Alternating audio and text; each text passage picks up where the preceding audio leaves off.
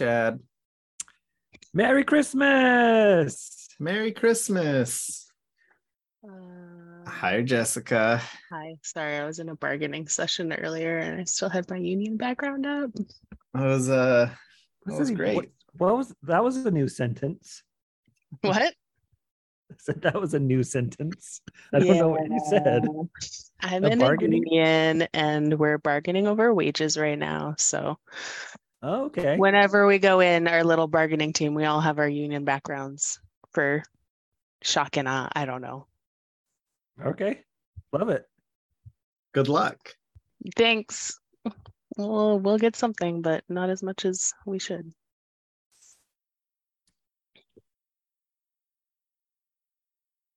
Can you guys hear me okay? I'm using a different microphone than I usually do. Yep. Yep. sounds fine. Yes.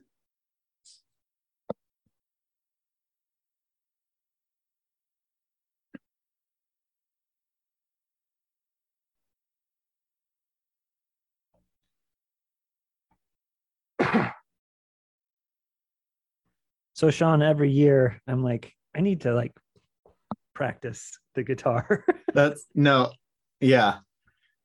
I record so I recorded another my song. my fingers are so sore. I recorded um Pretty Papers, that Willie Nelson song. And I um, wrote a, a glockenspiel part, and I can't play both octaves at the same time, so I had to record them separately. yeah. And it took me like 12 takes just to play the left, like the lower octave. And it took me two takes to play the upper octave. And it's like, if I just practiced, then this would all be easy. Like, that's the lesson I learned. Like, I'm trying to record my practice session instead of actually playing music at times that aren't Christmas. The uh Go Tell It on the Mountain song was the last one I recorded. And that was like one take. it's like, all right, guitar and sing, track one. Oh, we're gonna get into it, Jessica. Sorry for this tangent. No, I love it. So we've got this guy, right? Mm-hmm. And it's got these eight tracks across. And so track one was guitar and sing. And then track two with a metronome. And track two was piano, uh, the the uh, melody part. And then track three was piano, the harmony part. And then track four was like guitar with it. No, the guitar was very last. And then track five was I turned all the volume down and it was just me singing along to the piano. And then I go into the next track and sing along to the other piano. And then the last track was adding a guitar.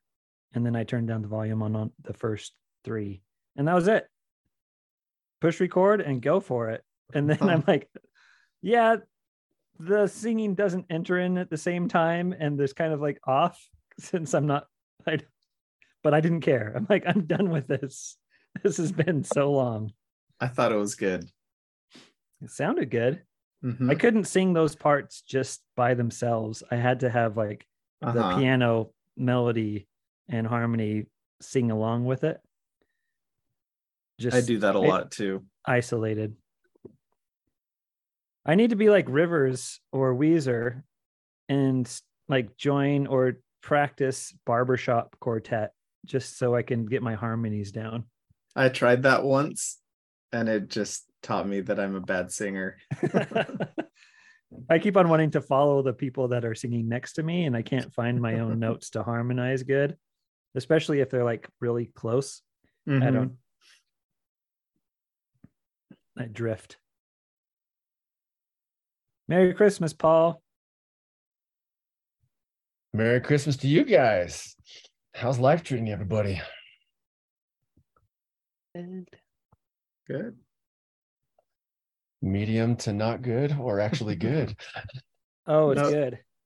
There was supposed to be this hearing in Baton Rouge I was supposed to go to, and it got pushed back to February. So I'm really happy. It was supposed like I was supposed to go out there on Sunday, and I wasn't going to be home until a week from today. Oh, and now that's just that's just not happening and i have my december back so i'm very oh, happy nice. My Christmas album, I've got 10 listens on each track. So that's pretty good. One was mine. It's a good playthrough rate. People that are starting it are finishing it. Yeah, that's right. It's very quick. They're like two minute songs. Christmas time from last year has 32 total. So that's the goal. I think you'll top it with this one this year's. Well, when I listened to it, it was I wasn't logged into SoundCloud and it recommended me to myself so it knows that we're related artists, which I think is great. Well, I follow you and you follow me, and I have Uh-huh. like one follower. so you're like my only follower. That's pretty great. Oh, I love it. We got Godzilla going on. Peter's background. I love that he loves Godzilla so much. So my work sent out a random email saying, "Hey, we're doing professional style headshots. If you want to update your profile picture or whatever, sign up here." And so I signed up, and then on the day of, I brought like a white blazer and wore a sweater, and I took I all these. good, Chad. I took all these different pictures. Then they sent me six of them, and uh, my coworker like wants one printed out for. her.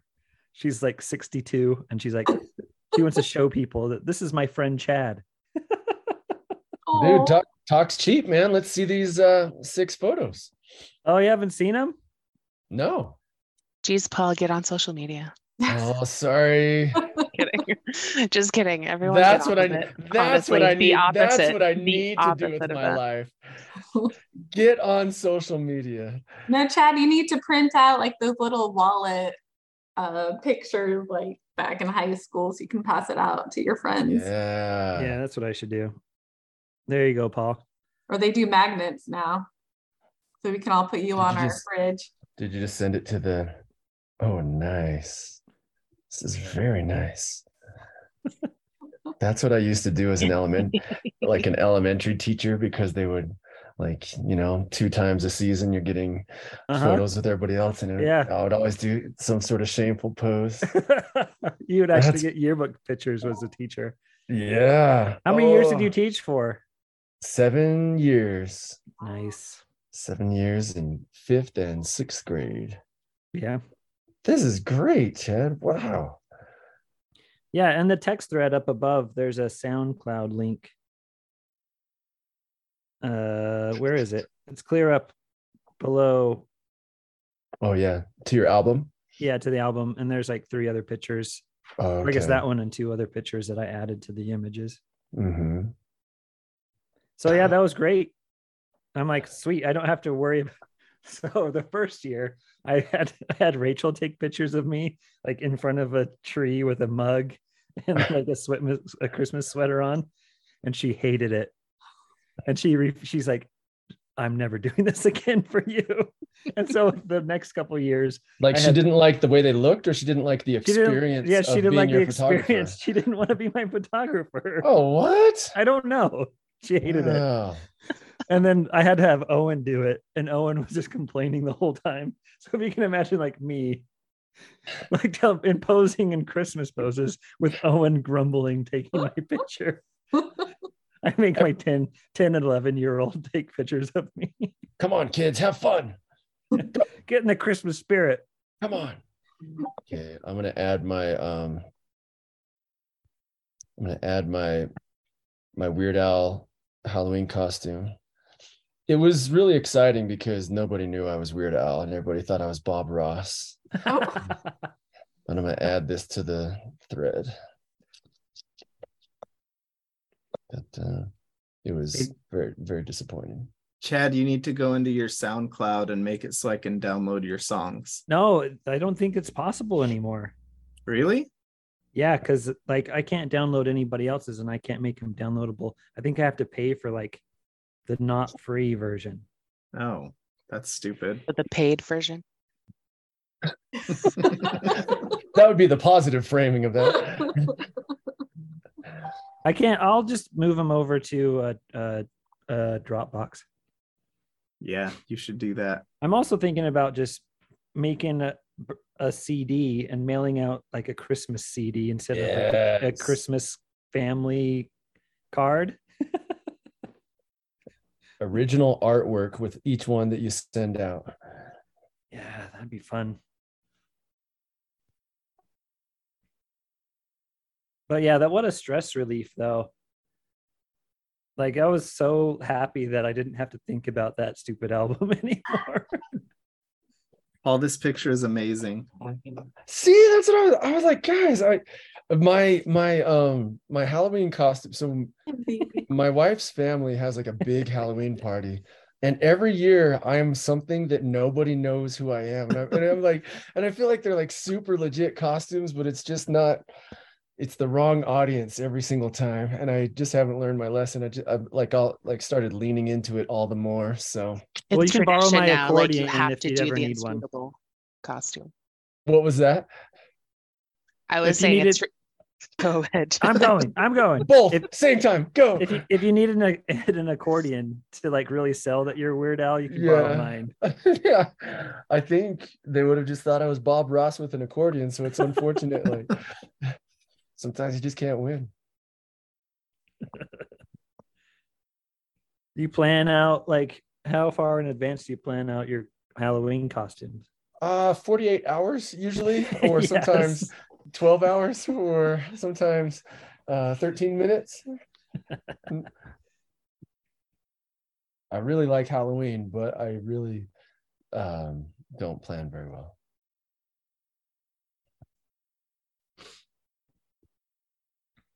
Oh yeah, Jason.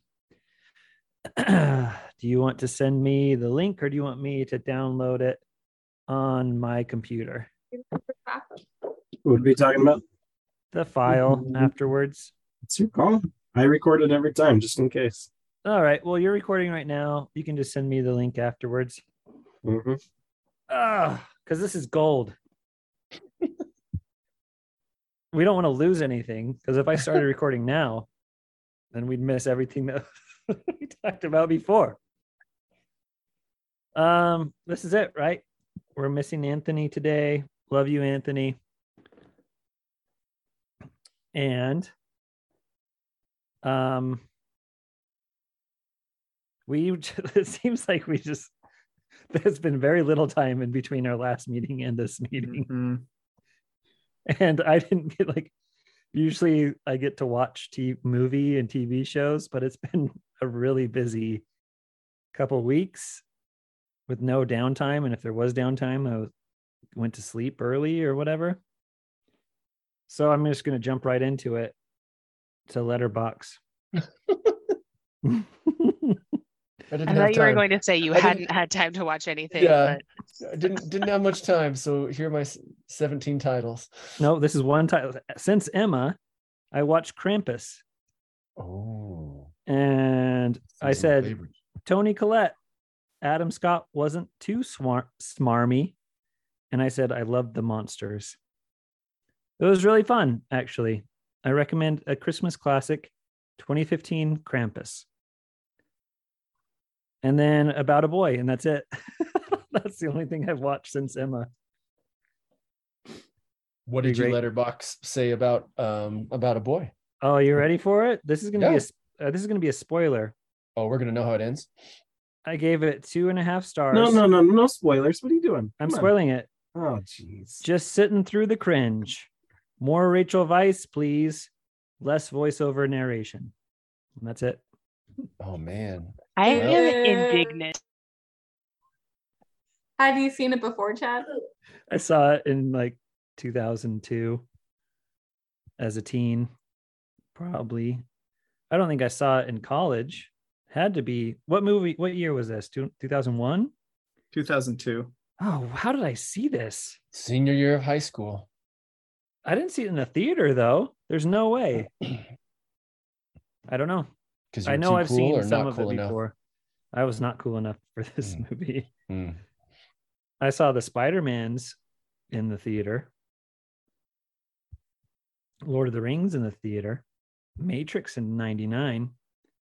Went with Tony Sparrow and Tony's dad, just us three in the theater. Sean, you been traveling?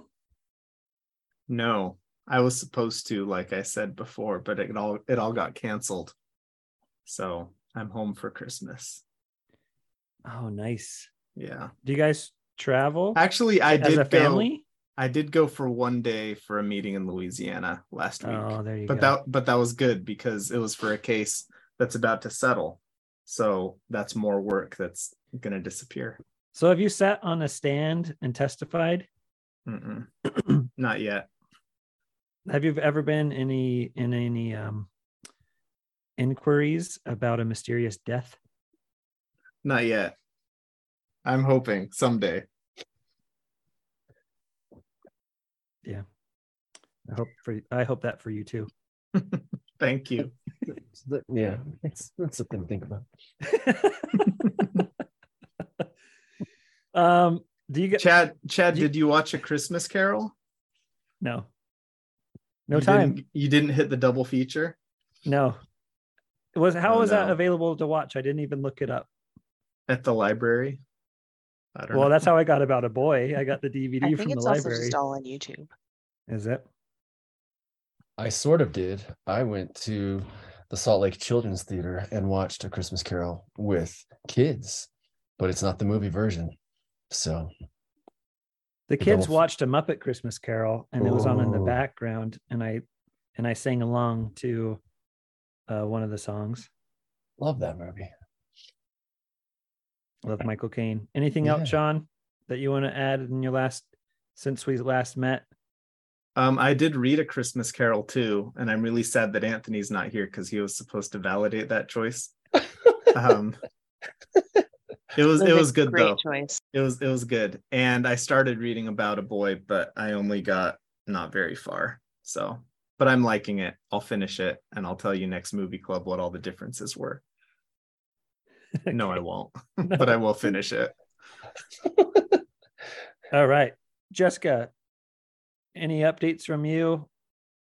This is the pre-show banter. I don't think I've watched anything new, but I did hit a deer in my husband's car. Whoa. Very scary. Um, I'm trying to bargain for better wages for my union, as you saw. Um, any other updates? No, Maggie's been sick. It's been a really weird couple of weeks. So Mm, that's all. We're doing great. Things are awesome. yay. Those are my updates. you guys follow Melissa on Facebook? Because she's always in England. And I'm always so jealous about how she's always in England. But you're going to be in England. We saw the picture of all your passports. Yeah, but guess what? She's in England like every month in yeah, front of she was Buckingham just Palace. there, not for the funeral, but for the Queen's Jubilee. Uh-huh. And now she's back with her mom. Yep. That's great. I'm happy for her. Good for her. Any other updates, Jessica?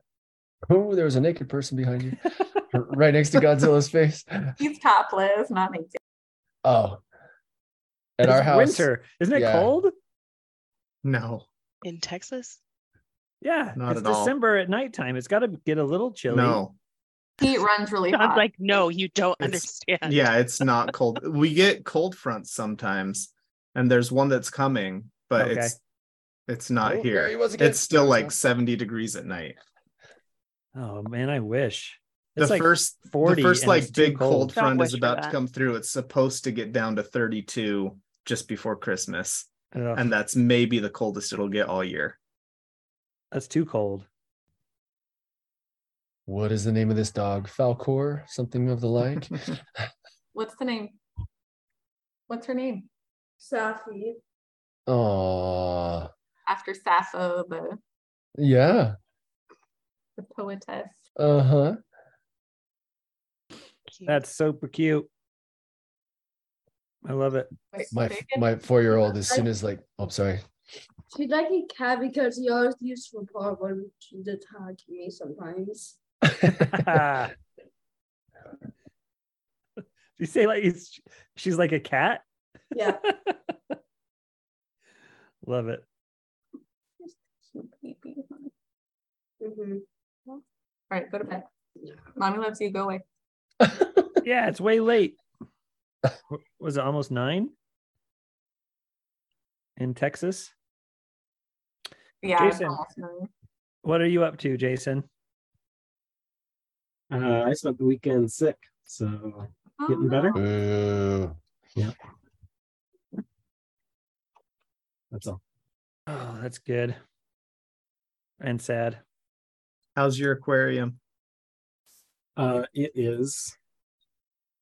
Oh, hold on. It's a face. It's a face. Let me turn off the blur. It is up and running. Oh, It's almost cycled. I'm excited. It's So a what- mess back there. What does cycled mean? Yeah. What is that? Oh man, let me tell you about the nitrogen cycle. Here we go. we got an hour? No. Um okay, so it just had it just means there's a certain type of bacteria in there that eats the food turns into uh, food and poop turns into ammonia. It eats the ammonia, poops out nitrites, and then which are also bad for fish as well as ammonia. And then another type of bacteria eats the nitrites and poops out nitrates, which are only barely bad for fish. At certain levels, it gets bad.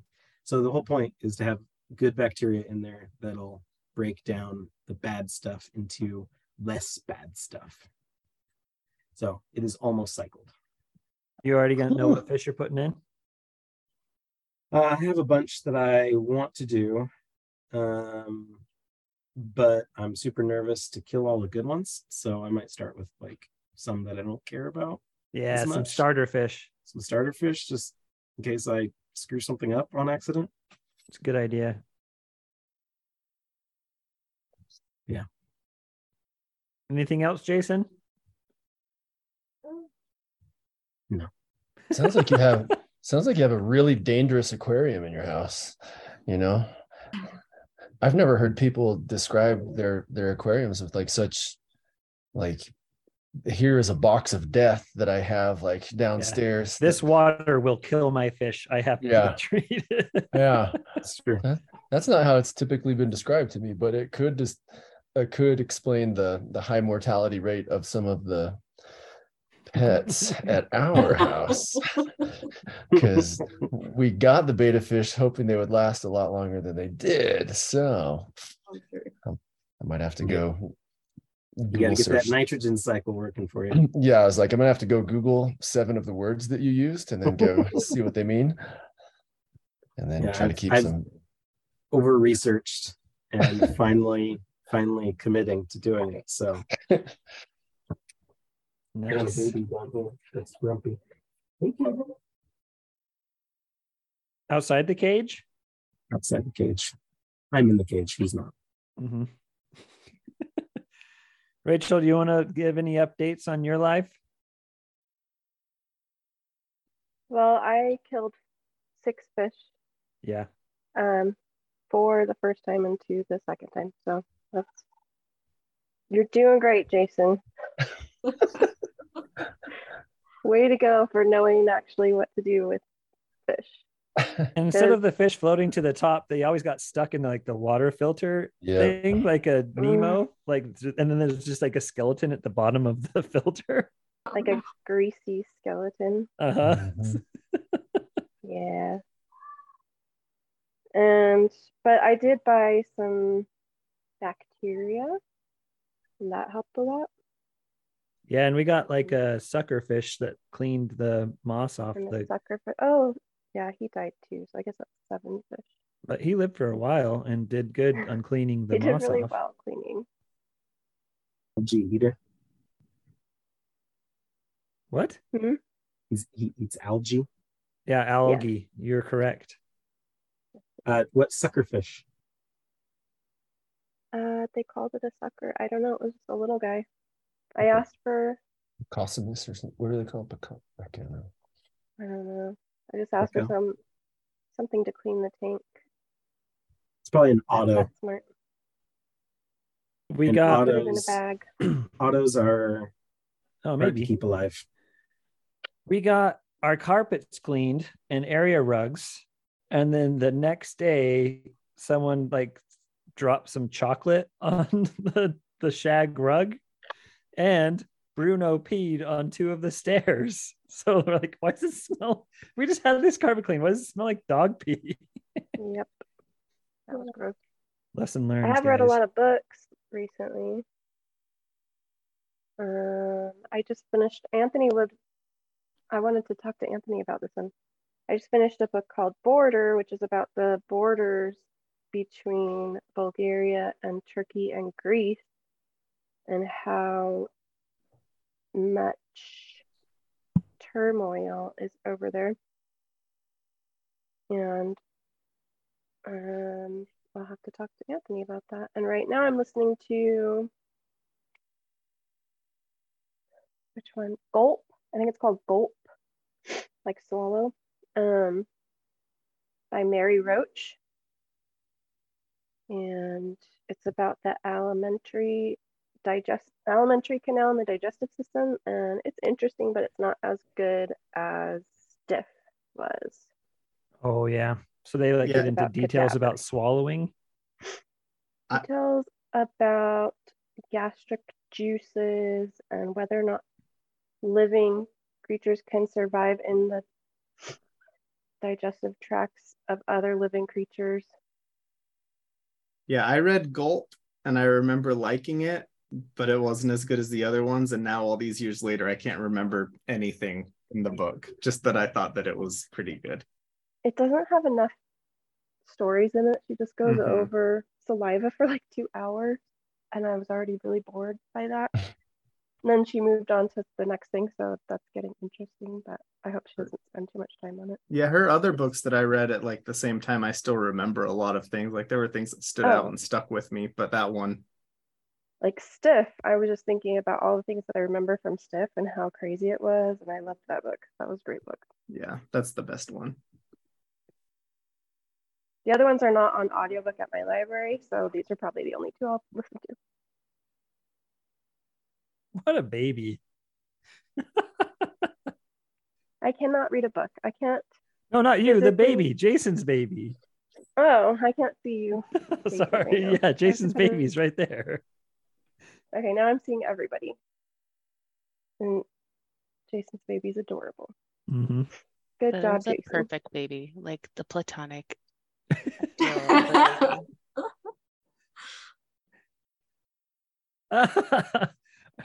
Look at those cheeks. And there's like red little red dots on the cheeks, like a like a doll. Oh man. Whoa. What? Whoa, that was a great face. oh my gosh. Make it happen again. yeah, how do you do that face? Oh wow. All right, Jason. I might be stopping by your house to visit your baby. 26. You gonna be home? Uh, of course. Probably. I'll send you a text.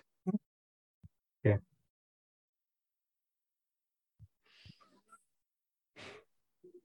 I'm not asking for a sleepover. I'm just gonna stop by for an hour or two. That's what you should have done last time, jerk. no, I wanted to sleep over last time. And you got denied, I right? did. Yeah. I, got, I got shut down. Hard. Yeah. Sounds like a solid friendship. Carrie, what is your note notices? Notices? Uh, you mean like what horror films have I watched? Yep. That's what we want to know. or I- anything else that you want to say for a pre-show banter? Not much. I've only seen, I only saw one horror film and it was today.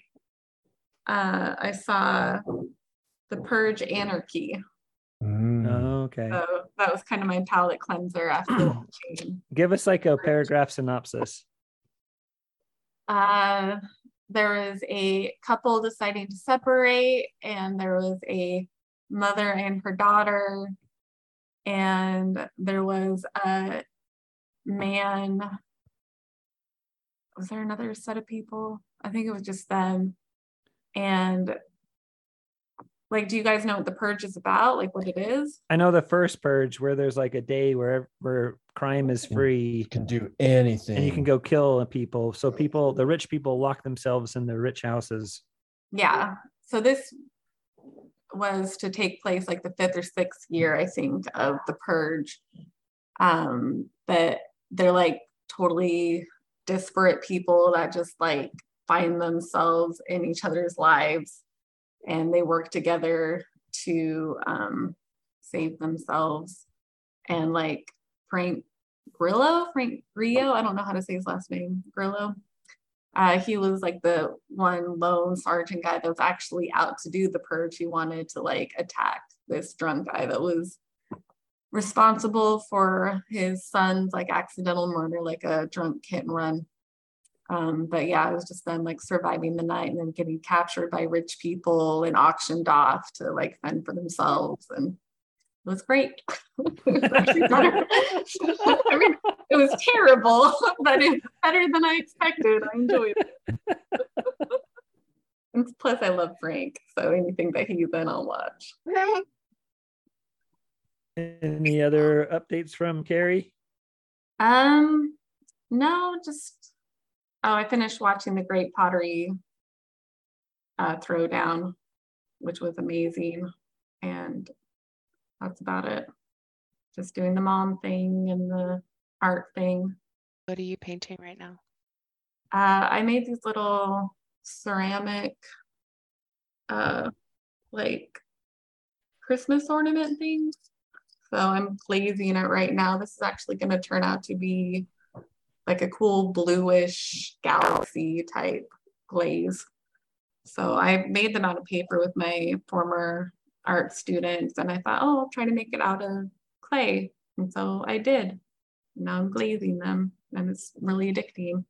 Show us the finished one when it's Yeah. all fired and everything. oh, and I made a jack too, but that's somewhere else. I'm just doing Christmas ornaments right now. So yeah, learning how to do um, cast molds, like make my own molds out of plaster and using uh, slip to make my own casts of things. So I'm just learning. I'm more of a watercolor artist, so this is all new. I was pregnant when I took ceramics in college, so I didn't pay very close attention at the time. So I'm trying to make up for it now. Nice. That's about it. Paul, how's the semester shaping up? Good. The semester's over. Um, or at least uh, all of the classes have been taught, and this is finals week at the BY, where um, not very many, but a handful of students will email me once they find out whatever they earned, asking to get something else. And that's always uh, a weird thing to like negotiate. Um, a little bit of entitlement, but then they're also self-advocating so I, I try to meet them where they are. Um, and then thinking about the human error that could have you know given them whatever kind of grade. Um, but we ended on some high notes. We we ended on read alouds like how to make read alouds fun for the classroom. And then we did postmodern picture books where you know like where the characters are breaking the fourth wall or where the gutter of the book is actually an active character like eating the dog or um you know You put your hand on it and then you close the book and then you open the book on the next page and there's a handprint. yeah all kinds of cool stuff. So um yeah so we ended that and then um, i taught a graduate class for the first time this semester um and i just kept waiting for things to bomb because i had no idea how any of the classes would go right? Because i hadn't taught any of them before so no expectation but the students were the coolest of the cool. And some of my students were 20 years older than me and it still worked. And some of them were 20 years younger than me and it still worked. So um that was really fun. Tomorrow i get to buy a pink toad tarantula because um jacob has not punched his younger brother like to whatever degree we we're saying okay like you get to be like our son for longer and uh you, you get Christmas because like the two youngest are so violent Wow. and and our oldest was like so nice and kind and gentle and um so we thought Joey our oldest was like he is because of us, not irrespective of or despite the fact. And then these other two are like, no, no, no, this is how all of your kids would have been, just like if you were parents. Joey just is the gift from the universe that like like yep. tricked you into having more kids. Um so that's happening. We are over all things COVID. We can taste again. We can uh, hang out with the, with each other without like hacking up lungs. And we've just been going to lots of Christmas parties and driving home from lots of Christmas parties, being like, "Are we going to go to the Christmas party with these people next time?" Because how well do we really know them? Like, what's our level of investment if we see them one to three times a year? And that's kind of where we're at. So, so you sounds- can, oh wait a second. How many Christmas parties do you go to? Is this more than one? Yeah, so um so Steph's family has like lots and lots and lots and lots of levels of divorce where people like can't stand to be in the same room. So Are these every family parties? some yes, but not exclusively. Um, Okay. and but we feel like we go to a lot of parties but the- one of them was really good it was right down my alley where there was a book auction they gave a bunch of like fake money to the, the kiddos and then i was like trying to outbid them on um, picture books because the seven year olds and i read read the same books. And then uh, and then like as i won the books i'm like this is not probably how the game was envisioned and so i ended up giving them back to the kids because that's what you should have i should have done anyway. Um and yeah that's just a lot for a little. That's kind of what's happening in our world just keeping heads above water and doing the the staying alive thing He's just got the keyboard throwing it. Oh man, what a baby. junk in the trunk there oh and oh something's happened So I hosted a a cozy sweater party where everyone was supposed to wear a cozy sweater and come over and I made homemade caramel and we dipped apples.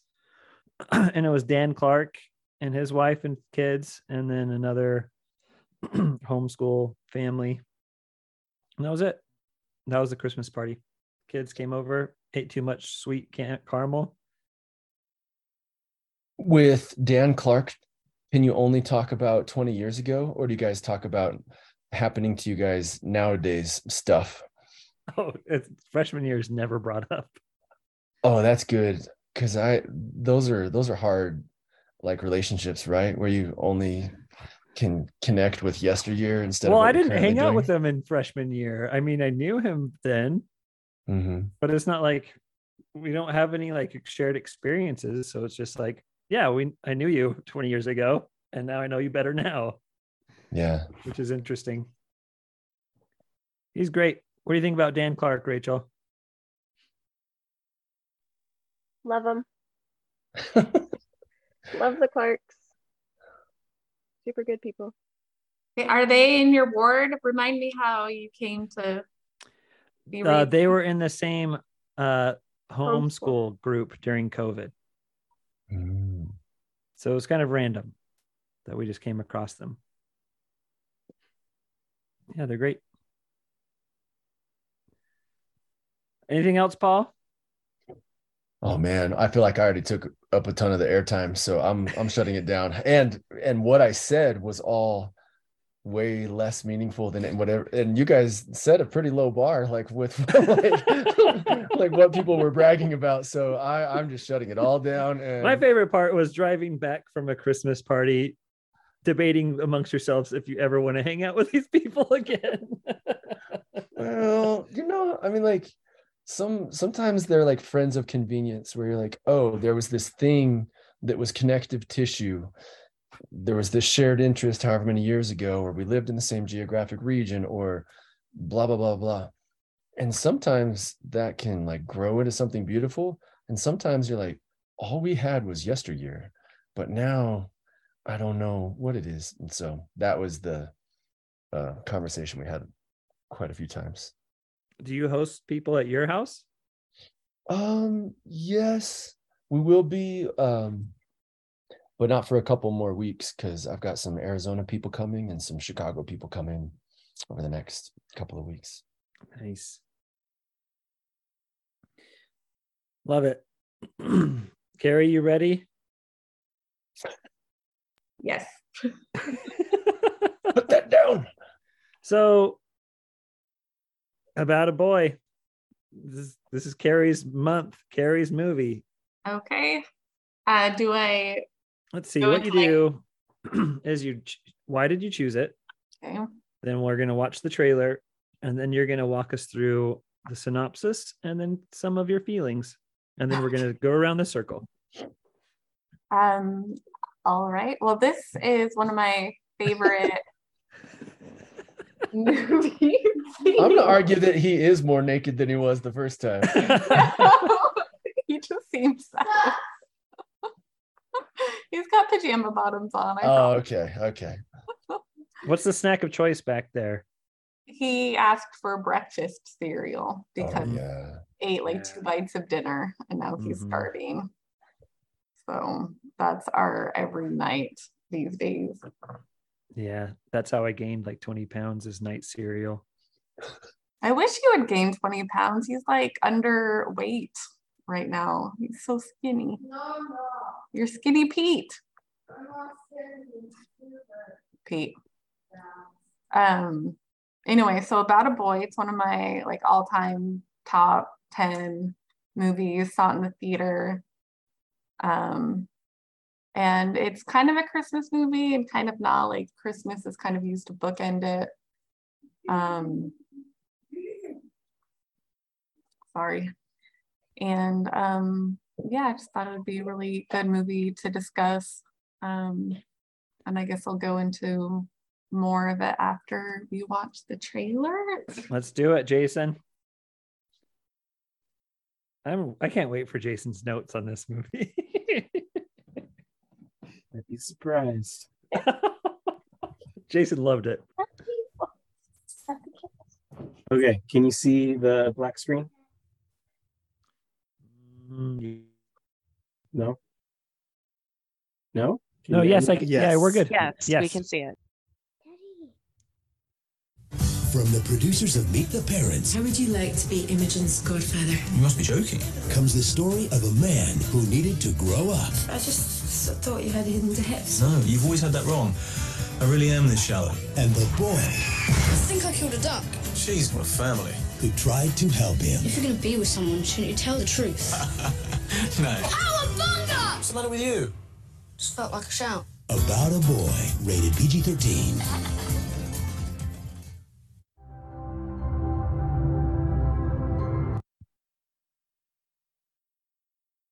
There's a lot of stuff out of context. Yeah, that didn't All right. like a trailer that didn't give anything away. it did not tell anything of the story. So I guess Carrie, walk walk the listeners through what happens and what's the point of this movie. Okay, so it's about shut up, Chad. so it's about an actual boy uh, named Marcus, although I kept calling him Nicholas during the movie um, because that's his real name, Peter James. Um, and he, his mother is severely depressed. It's just the two of them. Um, he's just really a really sweet boy, but really awkward um, socially, and um, you know, doesn't really fit in anywhere at, or at school. And um, then there's Hugh Grant's character Will, and he comes from money. His dad wrote a one-hit wonder Christmas song, and so he lives off of the proceeds of that um, and he doesn't do anything and he's totally happy or content with how his life is how there isn't anything meaningful but he finds ways to fill up his days every day and then um, will figures out that dating single mothers is a good way to um, have his fun um, but have a guilt-free partying uh, as he says in the movie. Um, but because of a series of events, uh, he and Marcus meet, um, and Marcus kind of gloms on to him at first just to try to hook his mom up with him. Um, and that doesn't work out, but Marcus figures out, oh, I've missed the part where Will makes up having a child and joins a single parents group. Um, and there he meets Susie, who's another single mother, and they hit it off. And then it was through Susie that they and Spat that they met uh, Marcus and his mother. And um, and yeah, they Marcus follows Will and figures out that he actually doesn't have a son, that it's all made up, and kind of blackmails him and just hanging out with him at his house. And then Marcus's mother figures or you know finds out that this has been happening, thinks Will has been interfering with her son. Um, and then finds out that no, that's not what's been happening at all, and Will wants to be done with all of them because he doesn't like his life to be complicated. He likes things simple and straightforward and just be his own little island. Um, and then Marcus's mother has a fit at that, and um, yeah, then Will meets um, was it Rachel or is that just the actress's name? What's the character's name? Yeah, they're the same. It's yep. the same Rachel, um, who's another single parent, and Will doesn't learn his lesson and pretends that Marcus is his son, so they can hit it off. And then Rachel finds out the truth. And anyway, Mark uh, Will comes to realize that Marcus is the only like really meaningful thing in his life. Um, and that um, helping Marcus and being there for him, um, yeah, adds meaning to his life and purpose. Um, and you know, I don't, I don't know how like you know, should I go into like what happens at the end? How like Marcus's mother tries to commit suicide, and then um, his mother always said that when Marcus sings, it brings joy and sunshine to her soul. And so she's getting depressed again. And Marcus thinks, oh, if I perform at the school play, um, that'll make her happy again. And um, but everyone else but his mother realizes that if he does perform at the school play, that's total social suicide and things will be even worse for him than it has been in the past. And um, so Will runs and tries to stop him at the school play, um, doesn't because Marcus loves his mom so much and wants to make her happy. Um, and so Marcus is booed. Yeah. And then we just have to sit through the cringe. no, stop it. And so Will sees a guitar and can kind of play. So he plays uh, accompaniment and then sings along with Marcus. And it's a beautiful moment, Chad, and you're ruining it for everybody. Um, but yeah, anyway, so at the end of it, um, they just have like this huge um, self-made family, and they're all just, yeah, just there for each other. And Will has a friend there to meet up with um, Marcus's mother, played by Toni Collette, the greatest actress of this generation. And yeah, it's a fantastic movie with music by Badly Drawn Boy, which is one of my favorite bands 20 years ago until I saw them in concert. And main singer is a DICK, so that kind of ruined it for me for a while. He was drunk and yelling at the crowd. But anyway, that's neither here nor there. One of the few, what, one of the few bands I've ever been to. What did he say? What did he say? Yeah. Um, I don't remember like Oh, he was just yelling and being Yeah, he was just being belligerent and you know, people were yelling out like, you know, sing this song from about a boy and yeah, like cuss him out. And then he I think it was Silent Sigh, and then he started playing like a virgin and then turned that into Silent Sigh, and then everyone was happy. So like even though he was at the, I guess he did play songs that were requested of him.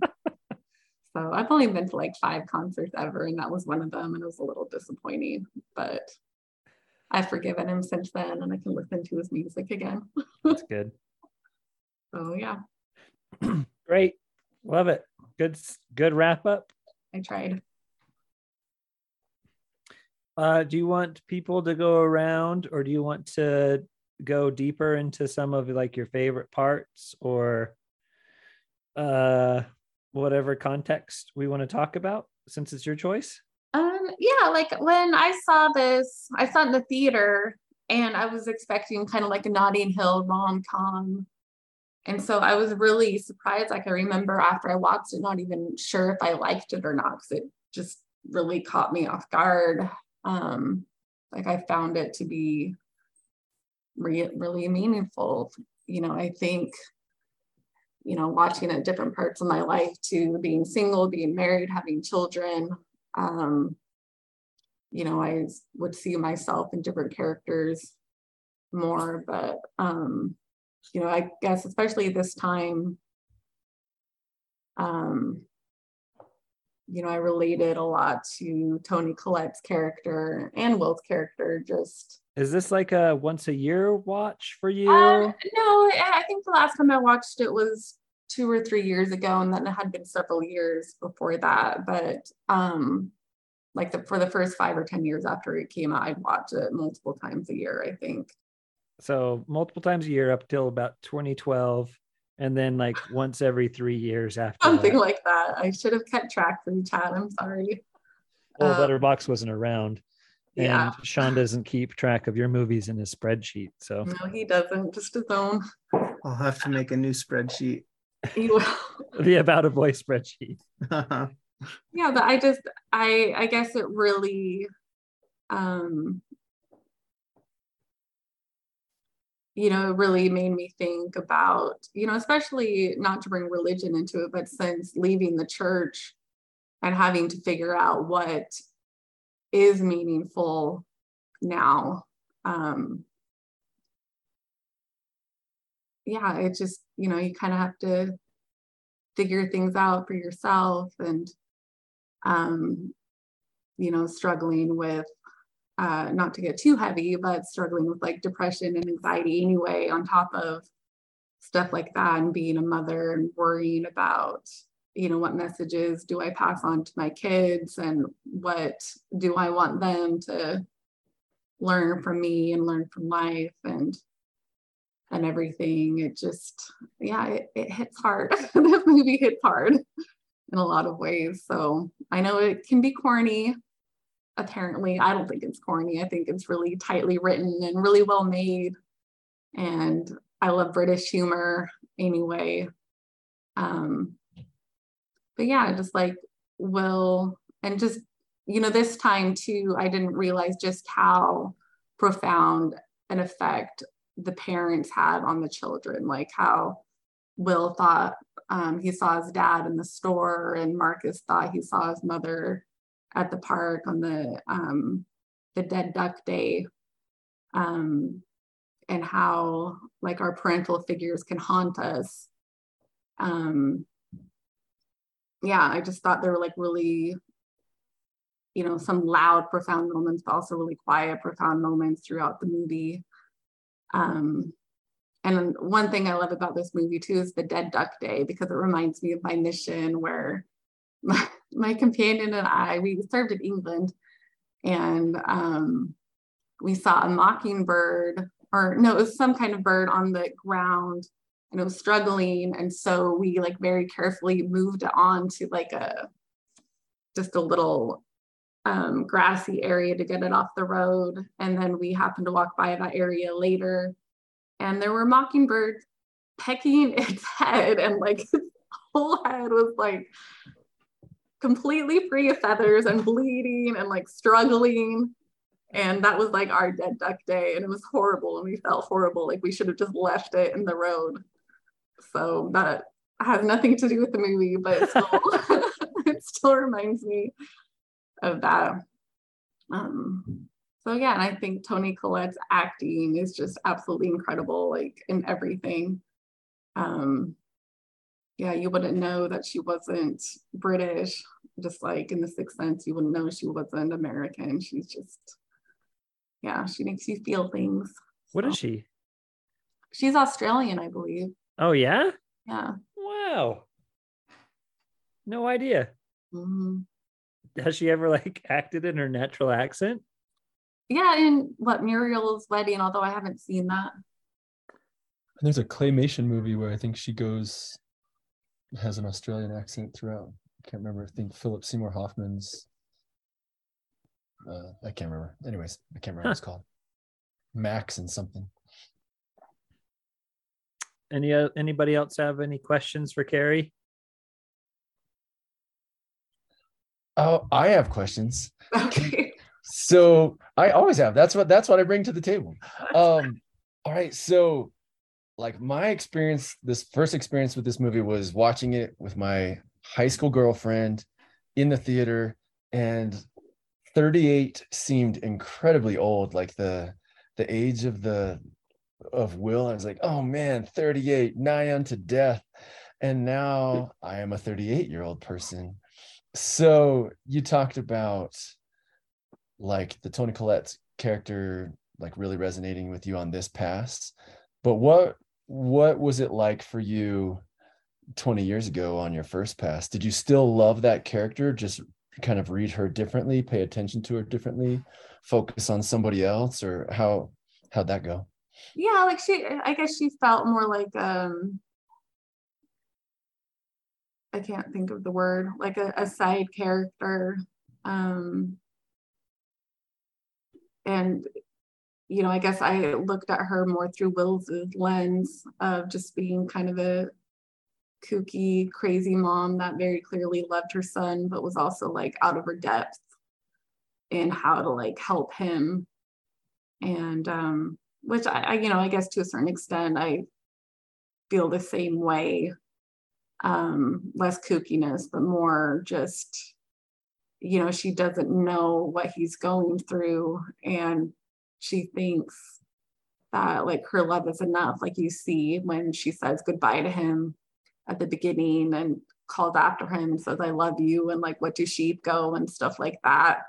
And it's like you know were you never a kid? Like do you not know like what you're doing to your son? And you know he's such a sweet kid that like he does it anyway. He like baz anyway and calls back to his mom anyway. And you know, sings Killing Me Softly with his eyes closed anyway. And, you know, he very deeply loves his mother. Um, but yeah, he, I guess I just looked at her as more as a vehicle to move the story along and not like this really fleshed out, complicated character that she is. So, does that answer your question? Did I miss anything? I think she was my on this this pass. She's where I concentrated a lot of my energy too because I kind of saw her as more of a mirror. Maybe like where I was like, ooh, like coming to terms with emotion. Even okay, so I don't know what your circle is supposed to be, Chad, like who's supposed to go next, but I'm just gonna insert myself. Um You're going first, Paul. You're okay but but like how freaking powerful is it when she's not saying anything and she's just crying in the kitchen and he's eating his like this nasty cereal that's getting like ancient grains or whatever like it is so money. And then the fact that she's crying literally over spilled milk but like it doesn't seem silly but that you're like oh it it grabbed me man. It grabbed me by the throat and like wouldn't let go. And i i remember when i was 18 thinking that scene was hilarious. I was like oh my gosh like miss granola suicide is being so weird. And now i watch it and i was just like she's trying so hard and her son is trying so hard. And i read that like it it changed so so so much for me. So she sold the movie for me as well, like a powerhouse. But then I thought it was really cool that Hugh Grant, like having had his uh like missteps within his own matrimonial space with Elizabeth Hurley and then like saying little lines that probably kind of break the fourth wall for the audience where you're talking about chopping off your own penis because how horrible men are and you're just like yeah right? Um but oh i loved it. I i loved it and i hadn't seen it for 20 years so it was a it was really cool like the the quadra zoom on the dead duck day where mom is there like that was so powerful for me this time. And i loved the two nerdy guys out on the like the playground. Like i had Oh, forgotten the Game Boy Color, those dude great. oh no but like like when they're talking to him i mm-hmm. i just wrote down the note just that like the kids who think he's quote unquote weird and then parenthetically it just says hands because they like do weird things with their hands and it like it just cracked me up so much and i had it was just completely over me that Those two were my favorite part of the yeah whole movie. i loved that And they were first at the concert at the end too. that was the best Yeah. part. Them Yeah. sitting so early at the concert. yeah that was rad i love how hugh grant like just bursts out laughing when he sees the the loaf of bread for the first time like what the hell is that? Like and like has no idea that he's clowning on this kid. Um probably one of my favorite uses of the f word like ever when he's just sitting on the couch. He's just like effing hell. And he's like i don't know why i cursed or whatever but it made me feel better. Um like the the unfulfilled high fives like those were really beautiful to me on this pass i love awkward dad and grandma who just keeps on like saying Yeah. like we are we having duck you know like Yeah. and you just like wondered like what what chance did this kid ever have like he was always to have that haircut he was always to have like homemade sweaters with rainbows because holy freak like um and i had completely missed like how much christmas is in that and not like from a die hard way where like people just want to be like it's a christmas movie so they can have, like be weird but like it's it's all over the place um what do you think about the Discman and CD store? I love that too. when he was talking about how sweet it was to have, you know, DVDs and CDs and flat screen. And I was just like, yeah, this is, that was cool, man. Um, I, I thought it was really an interesting commentary that Brad Pitt was on the cover of magazines then and he's on the cover of magazines now. Probably like a super double standard between men and women. Like, um, very few women who were on those magazines 20 years ago would still find themselves. Um, oh, apparently early in the production of this movie they were going to change it to be set in america and brad pitt was supposed to star in it or they were trying to get him but he, he Oh. turned down the role because he didn't believe that someone as good looking as him would have to go chase after single women that they wouldn't have a problem picking up women so i don't know how true that all is but it's on imdb trivia What? and and well, so and then- apparently him being on the cover of that magazine or poster or whatever it is is like his cameo because he was tied into the movie early on Uh, Brad Pitt's too cool. He can't like act smarmy like that. I wouldn't I wouldn't buy him as like a stuttering Hugh Grant, you know? I don't know. Well, but Hugh Grant was, I, I know it might not seem like it, but he is playing against type. yeah, Like he is not like, you know, the floppy haired, stuttering, you know, kind of modest, you know, funny and sarcastic and British, but you know, he he isn't that same character you see in like Sense and Sensibility or Mhm. um, any of the other stuff. So Or Paddington too. Paddington 2, which is a fantastic movie too. yeah. Oh, I'm, I I love that you chose this one. It it made my day. Um, That's in so great. in so many ways. So, Chad, last time I really appreciate how you defended me, but you are simply wrong this time, and Carrie is right. So I I loved it. It was. I've got more people on my side than you know. Oh, that doesn't matter. You're they're gonna still come. wrong. They're gonna. They're gonna rally rally around me on this one. Oh, I I gonna be a couldn't care battle. less. It was it was it was just beautiful for me. I, I feel like you are this is you lashing out back at me for denigrating Emma to the level that I did. And so Right. because I chose this movie, because it was me that chose this movie, that's why you struggled with it so much. No, I think if Jason chose this movie, it would, it would be the same. just oh, I just broke this chair. No. That that chair's been broken for a long time. The chair, like the arm. has? Yeah. You know your son that sits in that chair all the time and you know how he sits in that chair. It's not a surprise that it's broken. Oh dear. Does he sit on the armrest? Yeah, and leans over the back of it and whatever he can think of. Love it. I'm glad that you loved it, Paul. I want I want to hear some more positive things because I'm uh, drifting towards the positive right now and forgetting the negatives. Because Yeah, like all those things that you said were were good. That dad was so funny, and the mom, I, and my dad's here, and his girlfriend, and and her mom.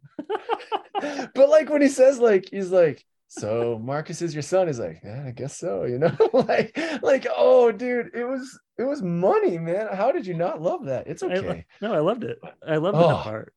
gosh it was beautiful Oh, and I I read the book too, but I read that like 15, 20 years ago. Well, there was so much voiceover narration that it had to be adapted from a book with Yeah.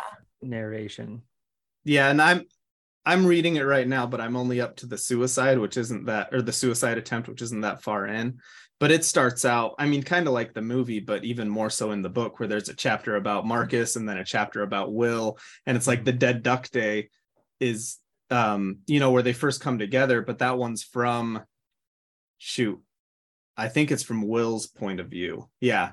So it's like all of a sudden Marcus is a, a character from his, you know, his point of view. So it's it's really effective in the book, at least so far. And I don't know how you do that in a movie without the voiceover. And I agree it's a little bit awkward, but I I, I I'm willing to forgive it.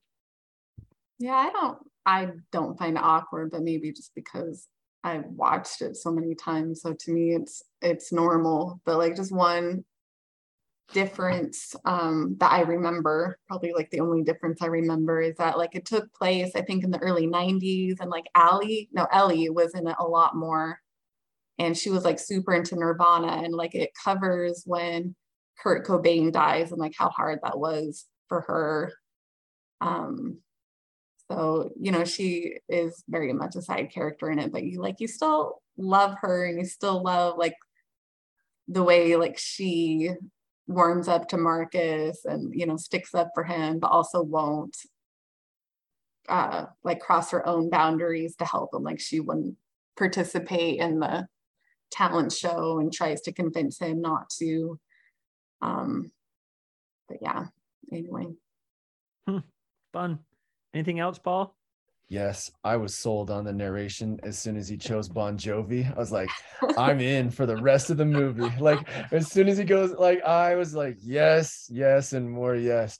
And all of that like i i didn't remember at all which was i i guess the way that i relate to it is that i i often like ask my students to reread a text that they loved or hated as little kids but now like through adult lenses and just go go read a Roald Dahl book go read Secret Garden and Go read Maniac Magee. go read Maniac Magee and be like wait a second I'm not Wait sure second, how This is felt." an exact opposite of what I remembered as a kid. That one was Yeah. so different than what I remembered. yeah and so this uh this movie was like that for me even though i guess technically i could probably vote in presidential elections by the time i saw it for the first time because maybe. because seemingly a, a lifetime of experience had kind of happened and so i'm really interested to see what'll happen in another 20 years when i rewatch this and i'll think of all of you and i'll still be on carrie's team and not yours chad when we're on when we're 58 years old. yeah Episode 3000 of Movie Club. with 11 listens. All right, Sean, you're up. Oh, um, so I think I liked it. That's the main thing I have to say. I, I don't know that I have a lot to comment on because the main things I liked were just I liked scenes it. that, Here's that all my people brought up. no no so like the thing the thing i was thinking about a lot while thinking about this movie and it's because i watched a christmas carol at the same time is there's this um this trope in a lot of movies and and books and maybe a christmas carol is the best example of it of people who are just not very good people and they're really nasty and people show them love anyway and they're still not good people. And then at the end they have some epiphany and then all of a sudden their lives change and everything's perfect. And like i'm thinking about other movies like like i never would have thought about about a boy through that lens if i weren't watching it at the same time that i watched a christmas carol. But i'm like 50 50 split on those movies and books. Like gran torino like i did not buy it at all. Like he's just a jerk. Um the book um eleanor oliphant is completely fine. I loved it. Um a man called Ove which is the same exact book i didn't buy it at all you know um so there's something about it where it's like if there are little bits and pieces along the way where they can sell me that like this person really is deserving of love um that they really are like a, good person underneath it all um then I love it. It really works. And I feel like About a Boy does that. It gives you a, enough glimpses to see that, um, you know, he's kind of detached, but underneath it all, he really is a good person. Um, I still don't love that whole epiphany and like all of a sudden everything's great. Um, you don't have to work through your past and your trauma and, like, you know, learn how to actually connect with people. It's just automatic because you decided, oh, it is important to be connected to people but like I I can overlook that if it's told well enough.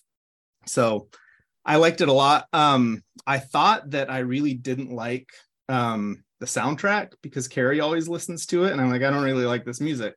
But in the context of the movie, I love it. Like it's so good.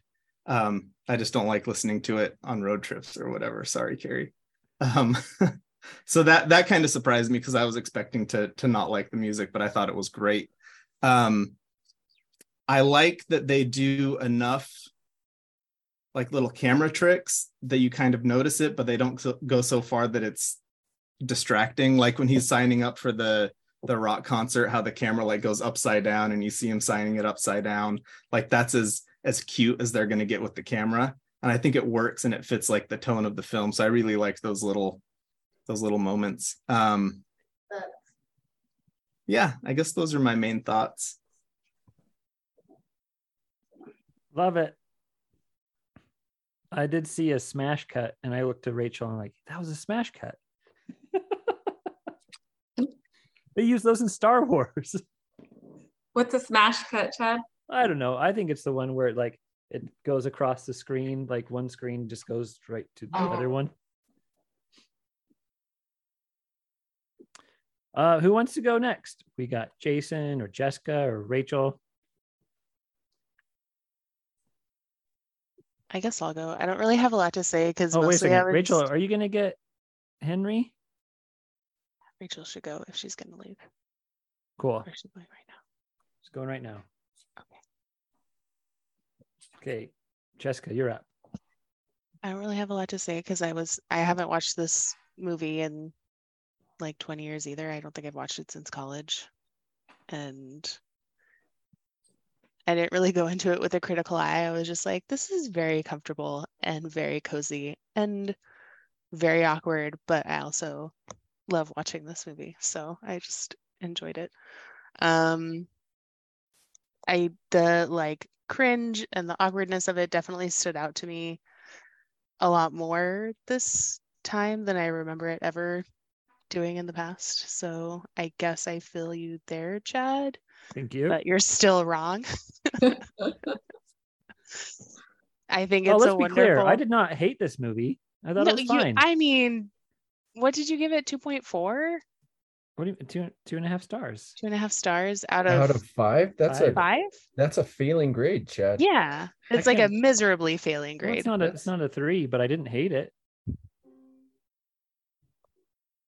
It's an Um, F. It's an F grade. Yeah, F grade from Chad for the movie. F grade from I think I was influenced by Rachel. If I was if I was Don't blame next Rachel. to if Let I was Rachel sit- speak for herself.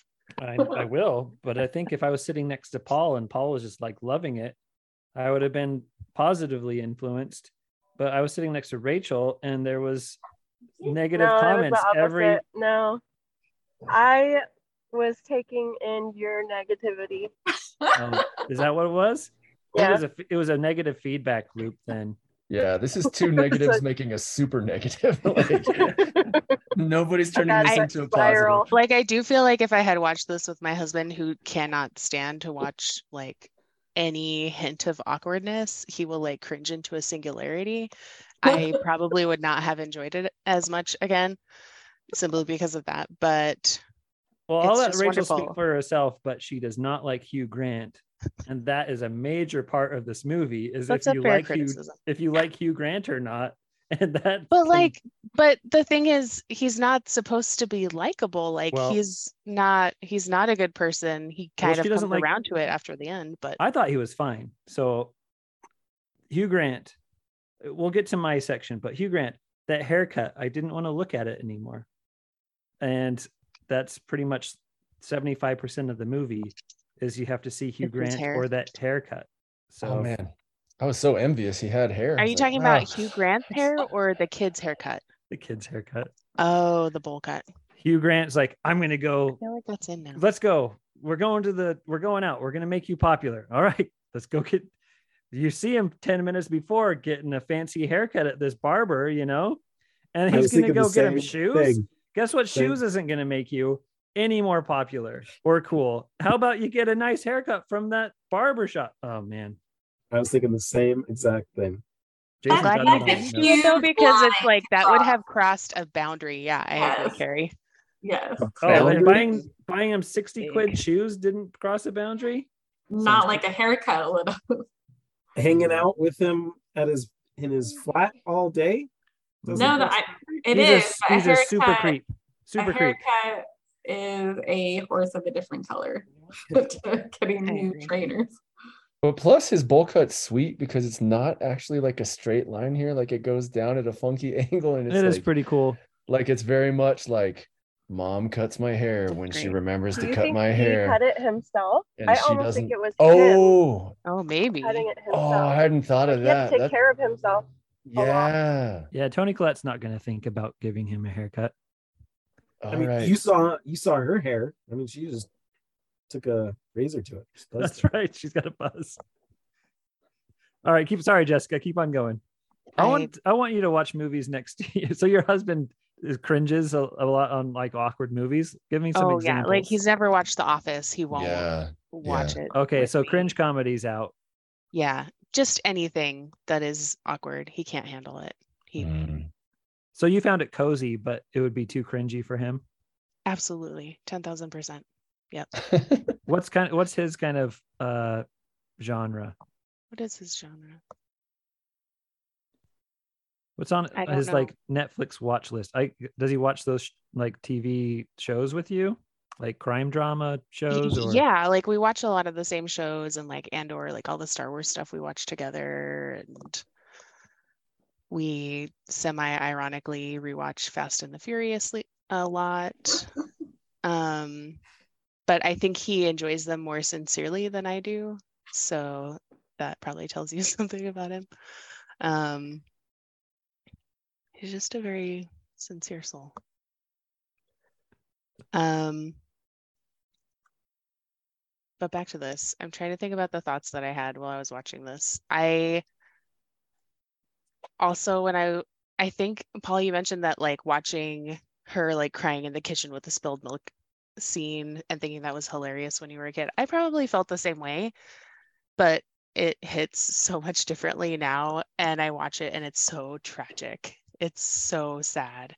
And um that's not like something I've experienced personally, but I think about like people that I know that I know have had very similar experiences to that. I'm not saying that I won't experience that at some point. I'm sure that Maggie will walk in and find me sobbing in the kitchen alone at some point. Um, and yeah, it just brings it just brings all that kind of flooding back instead of being like, man, this lady's off her rocker because she is, but there's a lot of implications that flow from that. Um,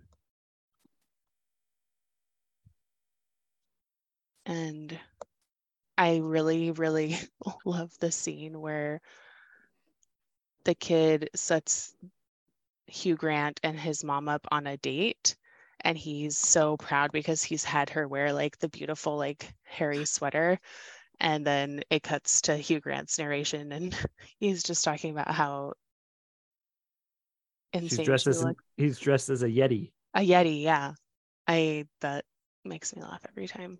Um I do agree that there's not enough Rachel Weisz in this movie. She's just wonderful to watch. Um and I I really like the evolution of her son where you meet him and you think, man, this kid's just a bully. And then it turns out he's just super insecure in his mom's love for some reason. And that all comes out in the course of like one visit in that afternoon. And it's a lot. The kid's going through a lot. And I feel for him. That's my Um, favorite character. I forgot to say. I love Allie. Yeah, he was he was great. I Bless really his heart. him. And he's such a bad break dancer. It's so love- good, right? Like everyone's so worried about Nicholas Hoult and how people will view him singing at the thing, but nobody's saying that about Ali and his dancing, right? Like everybody should be Death worried about how penalty people- crew. Is that what they're? Uh, yeah, that was yeah the death penalty crew. they were so dumb. I loved them. I loved it too. I love the dead duck day. I love that bizarre bread that she bakes. Um, I really love when he comes back to the single parents group at the end and he's like, I need to talk to you alone. Like, we need to go to another room and talk. And she's like, No, anything you can say, you, you have to say to me, you can say in front of these people, like, this is an open space. And then the first thing he says, she's like, You should not have said that. Um, I find that hilarious. And Not real. what's the last thing I was going to say? Not real. it is also weird watching this now after like Nicholas Hoult is all grown up, and I don't know if you guys have watched The Great on Hulu, No, where he plays Peter the. Great. It is. I don't know how to describe it. I enjoy it very much, and he is like a really terrible character, but he acts it really wonderfully. And even though he's literally the worst, and I almost can't bear to watch it, there's also something fun about him personally. Um, so it's just weird to have that in my mind while I'm watching like tiny little baby Nicholas with a bad haircut and that's it. that's fun that he grew up famous. I, I appreciate that. He was in Mad Max Fury Road too. That Oh, was yeah. my favorite when I figured out that that that freaky weird looking guy was the kid from About a Boy. Wasn't he just in like the menu too? Yeah, Yeah. Did you guys see that? not yet on the list. I Have you seen listened to I listened to a podcast called Too Scary Didn't Watch, where they just recap scary movies, and it, it was a, it was a good episode. I, I- like I for scary movies that I I don't plan on watching, I'll listen to the episode, and I listened to that one, and No spoilers. No spoilers. Uh, he's also in Warm Bodies. Mhm. That's the Is only that- one I've seen him in. Is that a good one? Yeah, Warm Bodies is great. And he just has the coolest eyebrows of any person ever. Like he and Jack Nicholson have sweet eyebrows. A good eyebrow game. Fun. Oh, one last thought before we move on. I was curious about how much Hugh Grant's character might be making in royalties each year. So I looked up, I found a list of, for the UK, the top 10 royalties earning Christmas songs. This is for the year 2016. And the highest earning was a song from the 70s that was making a million dollar, a million pounds a year for a group. So it's split between two people. What song was it? Do you know? It was Merry Xmas, everybody. Merry Christmas, everybody by Slade. I've never heard of this. S L A D E. Sounds Um, familiar. And then All I Want for Christmas Is You is number three, and that was at 400,000 pounds. And the number 10 song is at 97,000. So there's a huge range there, but he's definitely probably making six figures. I love the, the yeah, joke. and he probably got like an inheritance too. Right. af- Yeah, so fun. I love the joke though in the park when he and Susie are walking and they're talking about that. And Susie's like, I don't understand how you make money. Do you um, charge carolers or something? And Will says something like, well, yeah, but you can't always catch the little buggers or something like that. I love that. I think he's so funny. And Susie never laughs at any of his jokes. And I just think that's a nice touch that she just kind of like is very dismissive of his humor, even when their things are going good between the two of them. Anyway, He's not great throwaway jokes. he's not mean. He could be mean. As in like I, I think there is thinks is he- meanness there. well, I think he i- like as a character he is kind of mean. It's just that he's so charming that people kind of look past it or don't react he to the meanness. They're he reacting thinks to the other. mean he thinks mean things and then he says something nice which is Yeah. like charming and deceitful but he could just be mean so Well, it's, it's a weird it's a weird like middle ground it's like why don't you just be mean Yeah. and why it- do you have to like be nice to this kid that but reminds then- me of that couch scene, right? Where he's telling Hugh Grant about his mom and his response is fucking A or whatever he says. And the kid thinks he's saying it because I like, like how you wow, switched so i like how you switched the swears that paul did And it was hell, not A. Oh, yeah. Effing, effing H. I'm so sorry. Effing A. Mom. I didn't know what was couth on this podcast. So next time, uh, I'm I'll sorry make sure that I that said it I'll, ne- next time, next time I'll I'll say the direct quote. Yeah, next time it's fucking H. Is what Yeah. it's supposed to Oh, okay, excuse me. I mean, it's a British movie, so it should be H, right? Oh, wait. Ah, good Uh, call. Just kidding. Um, but the kid is like thinking about how it makes him feel better. Like this is a reaction to like how bad his mom is doing. But really, Hugh Grant is just thinking to himself, like, man, that sounds terrible. I don't want to listen to this anymore, right? Like, how do I get out mm-hmm. of this situation? So But then, yeah, like Sean he's, he's thinking the mean thing, but it's like he has this boundary where he says just enough Yeah. that the other person can interpret it how they will. But like Well, Sean says, you can see some growth throughout the movie. It's not Yeah. like mean, No, yeah, mean, yeah. mean, mean, and then all of a sudden there's like a a dramatic event that changes his personality Yeah, it from shifts. then on. It's like, oh, he's gradually letting these people into his life, and he's still annoyed by him, and he still doesn't like want to be with him all the time, but they're just like growing on him, and he's letting them in, which is a slow evolution. Which then you can believe all these random people at his house at the end Right. and you couldn't have believed that if there wasn't any like progress i guess The, dead duck day is another one when the police officer shows up and he's just trying to get himself out of trouble. But um, you know, Marcus interprets it as him like helping him out. But so it's it's like you were saying, Chad, where he's just kind of thinking of himself. He's selfish, he's mean, maybe, but um, you know, he does these things that kind of invite other people in and give them that little foot in the door to actually build a little bit of a relationship that's somewhat meaningful until the end where it you know actually comes into fruition. But also it's not like a complete character reversal. It's not like he all of a sudden finds meaning in getting a job and a career and completely turning his life around. His life is still just like existing and filling up the slots and time of his day and sitting on the couch and watching TV, but also letting some other people hang out with him. So it's not like a 180 reversal of this character. He's still the same person, and maybe he's got a couple more friends, and that there's hope for his future, I guess. It's it's a believable character Yeah. character development. But then also you can say like, well, he didn't learn anything. There's he didn't change. What now? He's got. But he some did. I mean, he he's not like holding down honest employment, but No, did I know, really but- expect him to? But he, I like, Employment's I like overrated. it. Definitely is. I think it should But be I love- called about a will instead of about a boy because I focused on Hugh Grant's character instead of Well, so it it's can called apply to about a either of boy them, right? It's purposefully vague.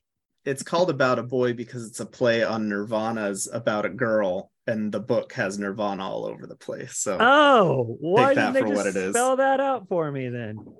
Sorry. Okay, Jessica, you done? We're gonna go into Jason's Wait, I have. notes. Uh, I just remembered one last thing, but I am Okay. super excited to hear Jason's notes, which is that I love that the boys' focus is not necessarily like Carrie. You talked about it as like building a family and like choosing the people that you want to be like your family, basically. But he literally is just thinking of it as a logistical thing, right? Like we need backup.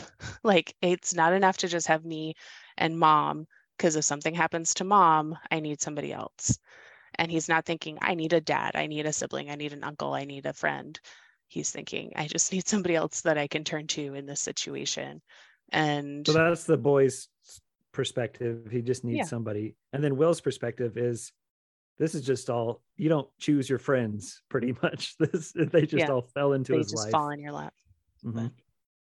I But then he accepts them even when he can just like be uh, isolated or he can just accept these weirdos that are now in his life. Yep. That's all Love it. Done. Jason, we're going to save for you for last. We're going to listen to Rachel. Sorry, Jason. And if you can talk, Rachel. You driving? Oh, Oh, was I unmuted? Uh, we can hear you Can now. hear me? Yes. Okay. Um, I am driving, but I can go. Um, I don't think that if Will wasn't in the movie, I would have liked it. I think if if there was no Will, the movie would have been great. Um, Yes. liked all the other characters. Uh, I loved the scene. Was it Thanksgiving or Christmas? It was Christmas, right? Where the dad and the girlfriend and then the mother were there, and that was just the best.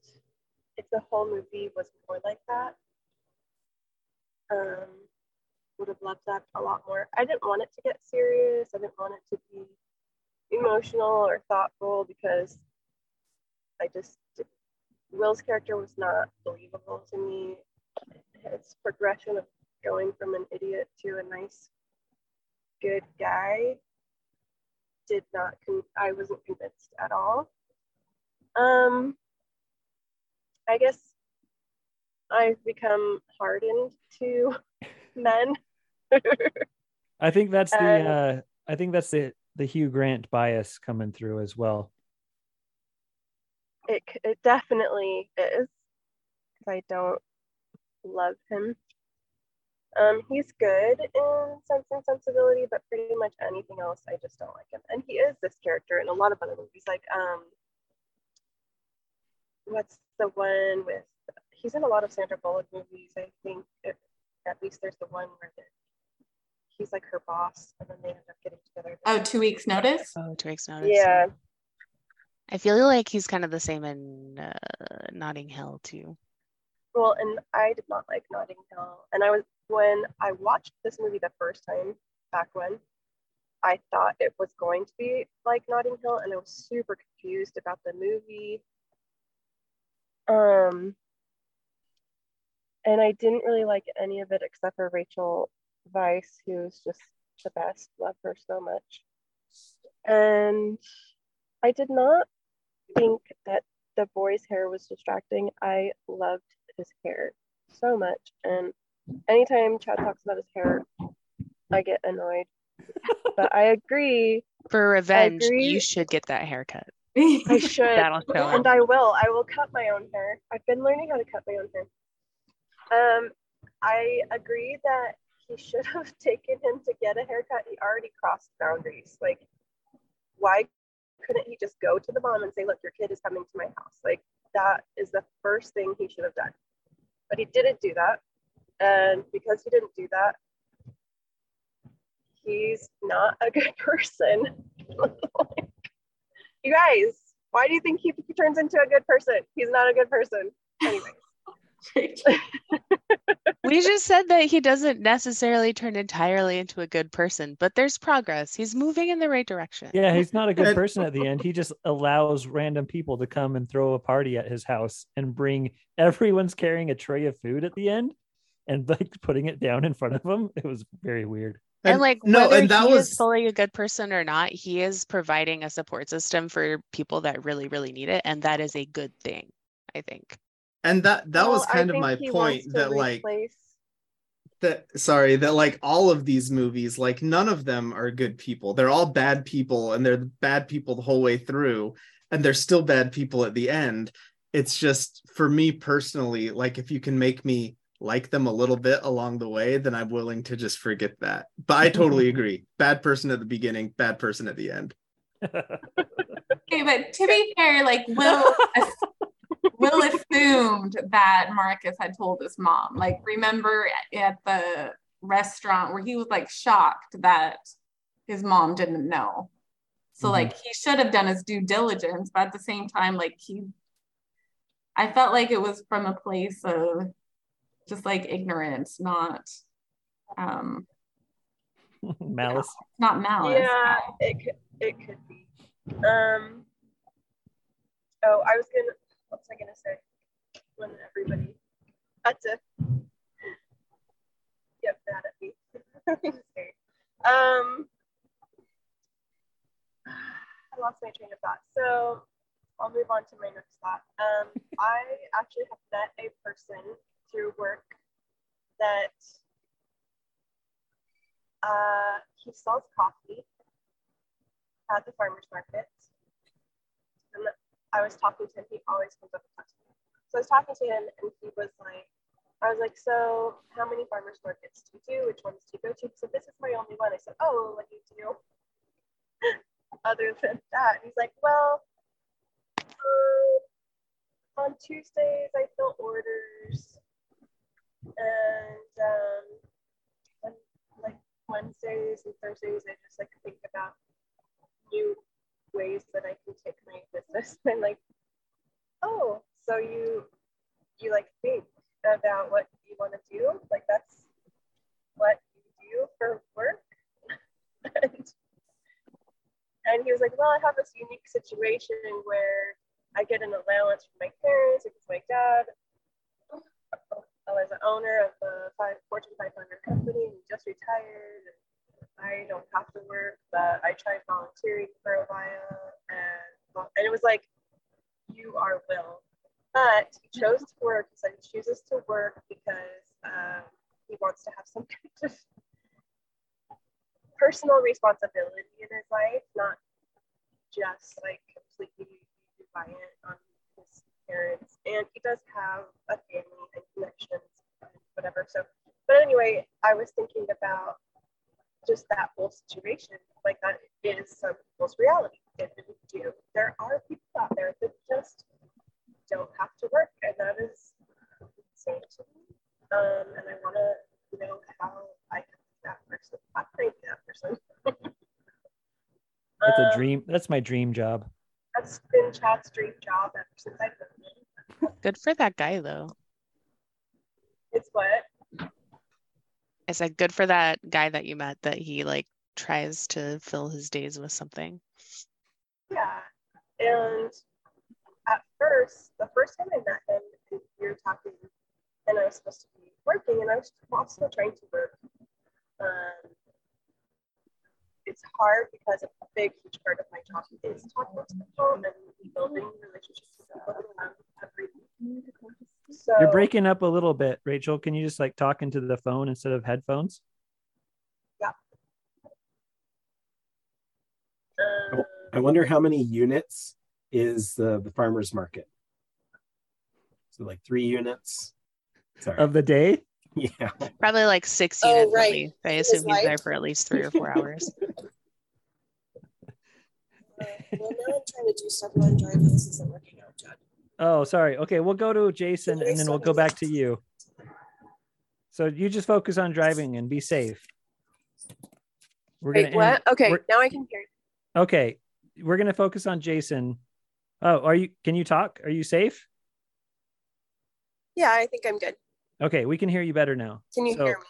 Yeah, you're Okay. great.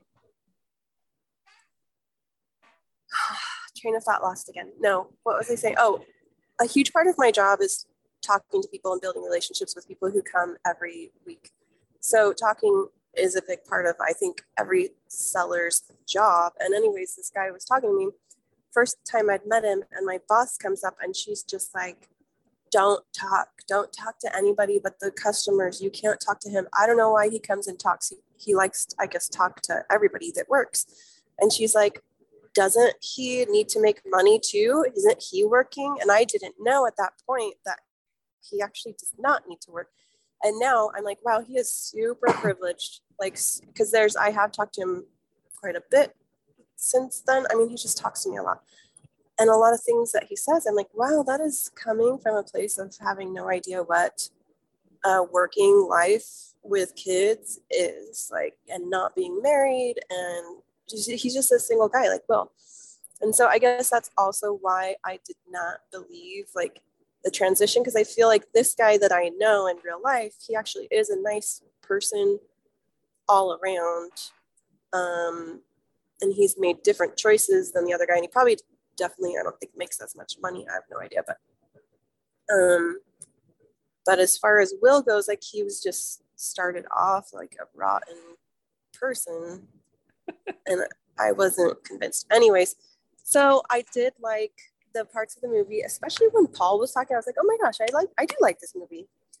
So Paul, you should be a review writer because people will want to go and see the movies that you like or the restaurants that you go to because you have like a really convincing tone and emotional attachment to things that's just deep and great. oh man, I missed my calling. What was it? Was I thinking? If We're all going to be reading children's books before too long. Uh, I know. If only I had known. oh, that's very. You're very kind, Rachel. Thank you for saying that. That's awesome. um, and I didn't want to diss Carrie's choice, and I was like, I've been looking back. I even had Chad go through all the movies with me, and I was like, okay, I hated that. I hated that. I hate, oh, why do I hate everything? And I actually didn't hate it. I loved it. Okay, I don't know. So I hope I don't make everyone on this podcast mad because I hate all the movies. but I'm Never. not much of a movie person. No, you just made Anthony disappointed that you hated his pick.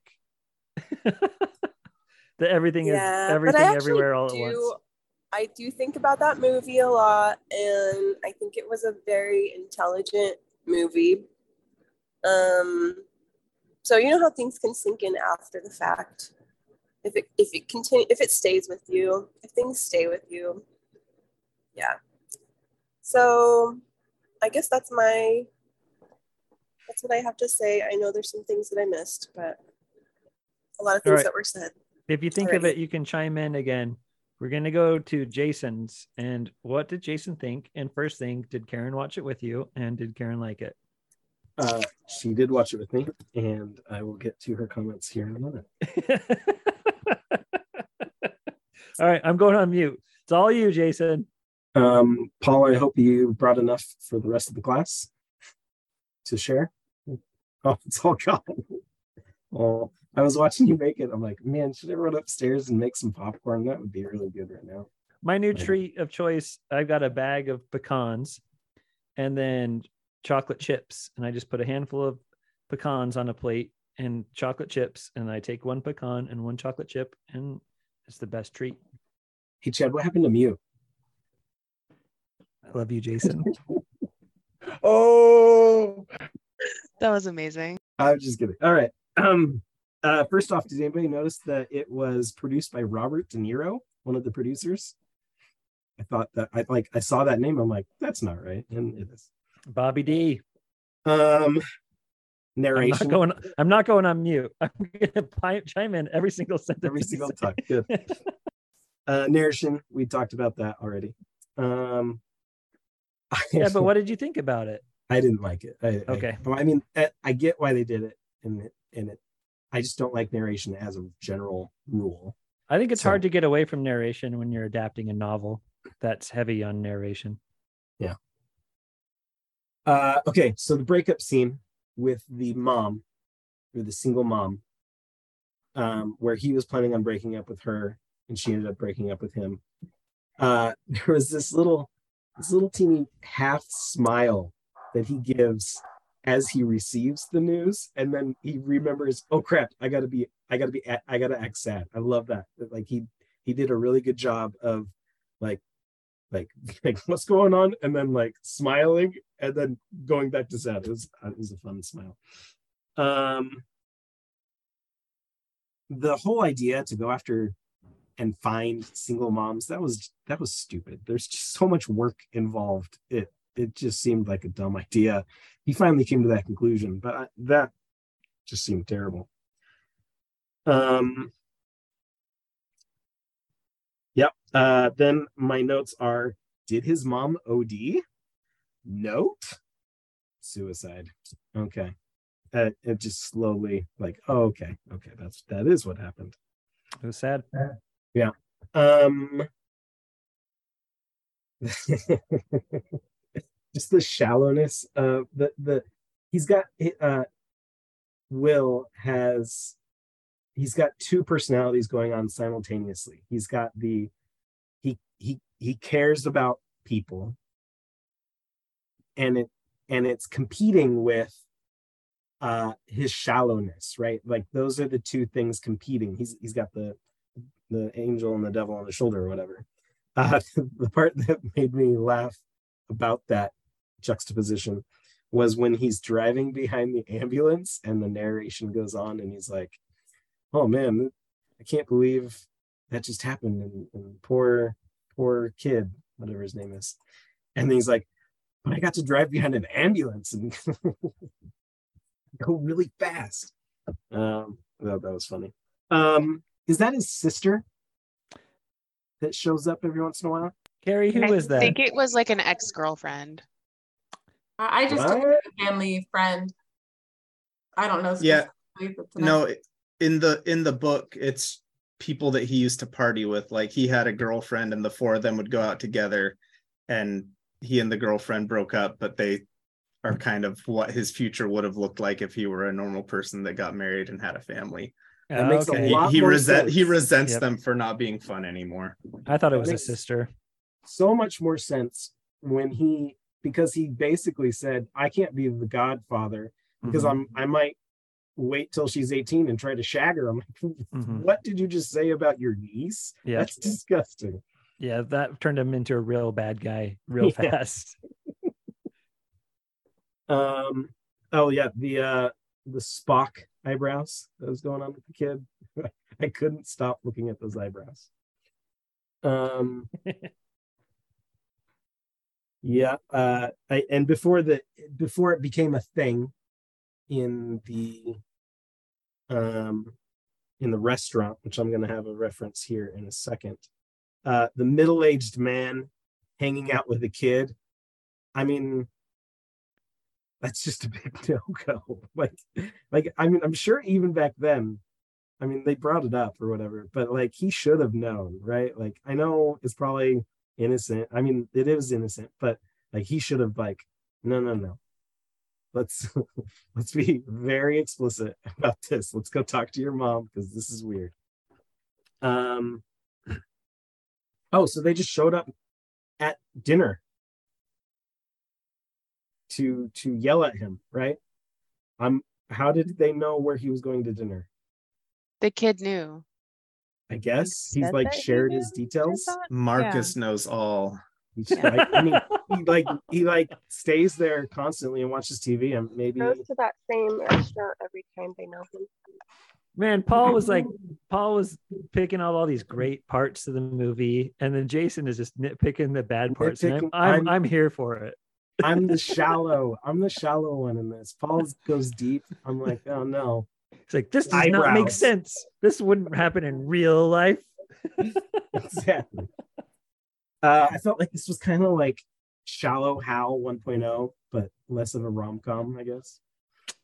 Not that I, Oh, I, it's been a while I think I've seen half that. of that movie. I don't remember. I know the premise. That it's been a while. Sure. Um. Oh, okay. This is something that Karen mentioned. She's like, uh, she she basically said, "What is it? What would it be like to come home and wonder if if you will see your mom dead on the sofa? Like, on a regular basis, you don't know what you're going to be met with at home. Like that's crazy to think about. Like uh, kids need like stability, you know, and that is like the the ultimate opposite of stability. So that's that's pretty pretty rough. Um But I like what Carrie said about that, where she was saying uh, the Toni Collette character thought like love would be enough, but she still didn't necessarily like have the wherewithal to be a mom, even though she had this deep love. And I think that's actually where I find where I feel really self-conscious as a parent too, where I'm like, I love you unconditionally. I'm all in. Like I'm I'm listening to your story, and at the same time, like whether it's angel or demon over my shoulder, I'm like, wait, but do I have like the capacity to be the person this this little person needs? You know, like I I think about that all the time. That's good. Um, okay, so at the end, well, towards the end, where they do the uh, talent show, um, and then Will comes out and helps him via the guitar. Um, they he kind of they win over the audience a little bit, right? And then and then Will does the weird guitar solo and singing thing. Uh, I'm I'm struggling to understand his motivation with that. Does anyone have any thoughts? Got caught up in the moment.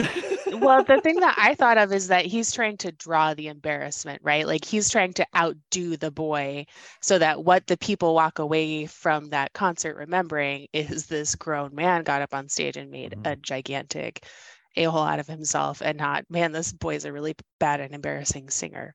So Which- I think that I was thought- a truly selfless act and maybe the only one that he commits in the whole movie. But yeah, that's how I viewed it. I thought, yeah, I thought it was to take the pressure off the kid, but also didn't like helping him out and winning over the audience take a lot of the pressure off the kid. I don't know. Like I thought, I thought that already did the job, and then he just did this weird extra thing that felt unnecessary. But I don't know. But Okay. I felt like what just one more thing is Yeah, yeah.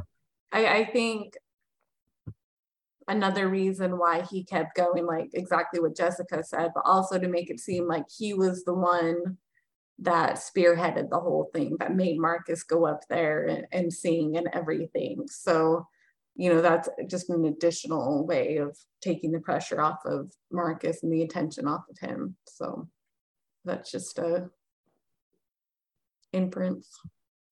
Okay. No, like what do you think, Sean? What did it say? Oh, you're not there in the book. I'm not there in the book. I don't think it's in the book, to be honest. I don't remember. it It sounds like the- something that's made Could up for a movie. Yeah. I feel like he got caught up in the moment and lost himself and was singing with his eyes closed and that it was all genuine. But What do you think, Paul? This is a unknown mystery. Sorry, I'm chomping so much popcorn right now. Um, yeah. Oh, that is actually um a thing I forgot to report. We had uh, somebody aspirated a little bit of popcorn at our house, and we got to go to the hospital this week.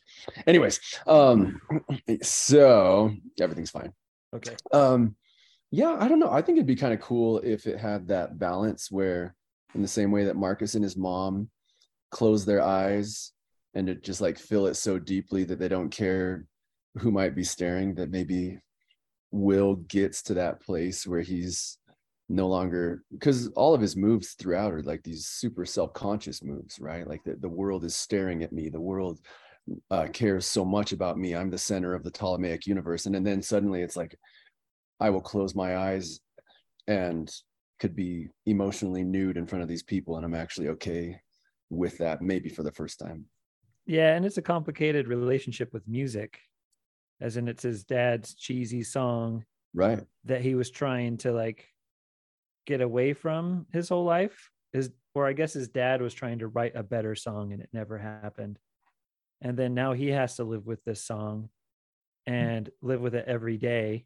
And he's got a guitar in the corner and you can see like him as a teen having like being a musician or whatever because he's got to know the guitar and apparently he knows that song because he knows all the chords and all the words and he has perfect pitch. He can come in with just the at the the exact key that he was already singing it at. yeah so i mean Doesn't that mean it's that Marcus convenient. has perfect pitch? Not. No, we know Marcus doesn't because there's the song that like he's closing his eyes to when he sings it in the classroom and it like comes in on a different register than the, the so song maybe is it's like oh he's he's coming to terms with music and he's letting the the music into his life like paul was saying. But like also he's got this whole backstory. We can read really deep into it. Well, Because they also talk about how his mom used like Paul singing the Christmas, what's his name? Will singing the Christmas song every year as a way to like dig at his dad. So it's also like flipping the use of music, right? It's it's a healing thing instead of like a pointy stick to to stab somebody that you love. Well, there's there's also the juxtaposition too of Will has like an apple thrown at his head at the end of that song, and also at the beginning of the movie where that happens to Marcus. So it kind of almost switches their roles where you know Will becomes like the um you know the embarrassing one too instead The of boy. yes he becomes so i don't think he did it to take any uh shame away from marcus. I think he did it because he was into that moment and he's just an awkward person when he lets his guard down. Why not both Chad? Because that's all. Because like jason said the the the tension was already like uh diffused by him coming out and they already gave him an ovation and it was fine and he could have stopped right there. But then there i don't think it took anything else away from marcus by being the class clown.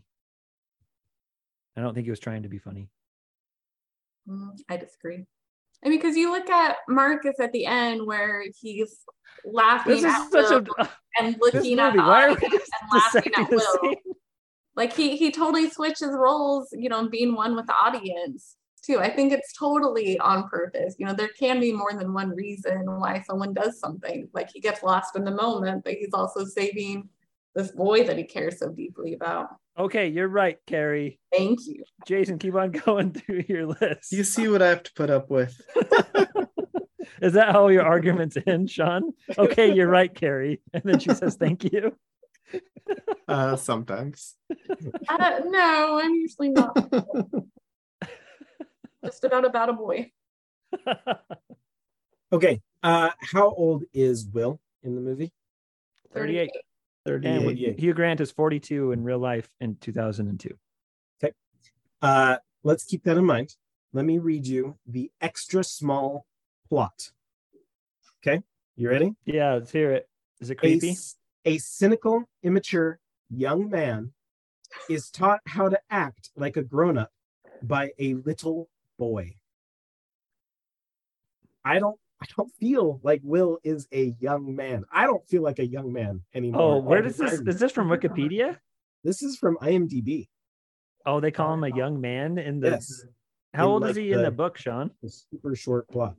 He's 36. The mom's 38. Hmm. Well, IMDb got it wrong. What is that like the Middle-aged man. by a viewer or like the official tagline or whatever? I don't know how to differentiate that. Jason, I think of you as a young man. I don't. Jason, and you are a young wrong. man. You guys that- wish you could think of me as a young man Read that 'cause you're first part. same age. Read that first part and think of Jason and see if it matches. Keep on going. A cynical, No.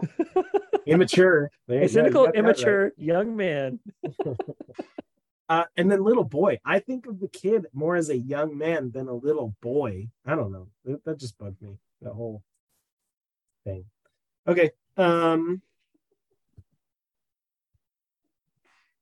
Uh, I already mentioned warm bodies.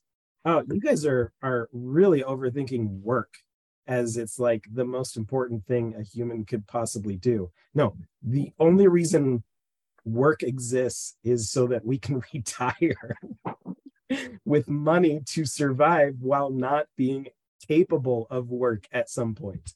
I don't know. But like I I use work kind of in the context of this conversation as he doesn't necessarily need like a job, but he needs something meaningful Yes. on which to spend his time. Maybe that's paid work, maybe it's volunteering, maybe it's writing a song. I don't know what it is, but he doesn't have that thing that he needs. He's he's a layabout. And that's my dream job. A I, layabout. I would putter all day. Puttering around the house. Oh man, I could What does that even mean? I also think it's funny mm-hmm. because we talk about him in this versus him in sense and sensi- sensibility, and there he's like independently wealthy, right? And it's a detriment socially to you in that society if you are working, right? So it's like a good thing to be a layabout and spending your days not doing much. But in this modern context, it's very much a negative, immature thing. So it's it's interesting to me to think about how the perspective has shifted over time. uh, I have a goal to uh, be cheap enough to one day buy a cabin. That's that's one of my goals. Um, but I am seriously afraid of the day that I attain that goal and am bored out of my mind at that cabin. I think I think I will I I can't I think puttering is not the end result for me. I think I'll end up like starting like five crap businesses just to keep busy or something. Clint, mammals. Yes. Dad Exactly. always wants me to be a putterer too, but I have so many other things that I want to Rachel always has projects that she has to do. So she won't just go sit next to the pool with me. Be We can't lazy, all Rachel. just be putterers, Chad. Yeah, that's true.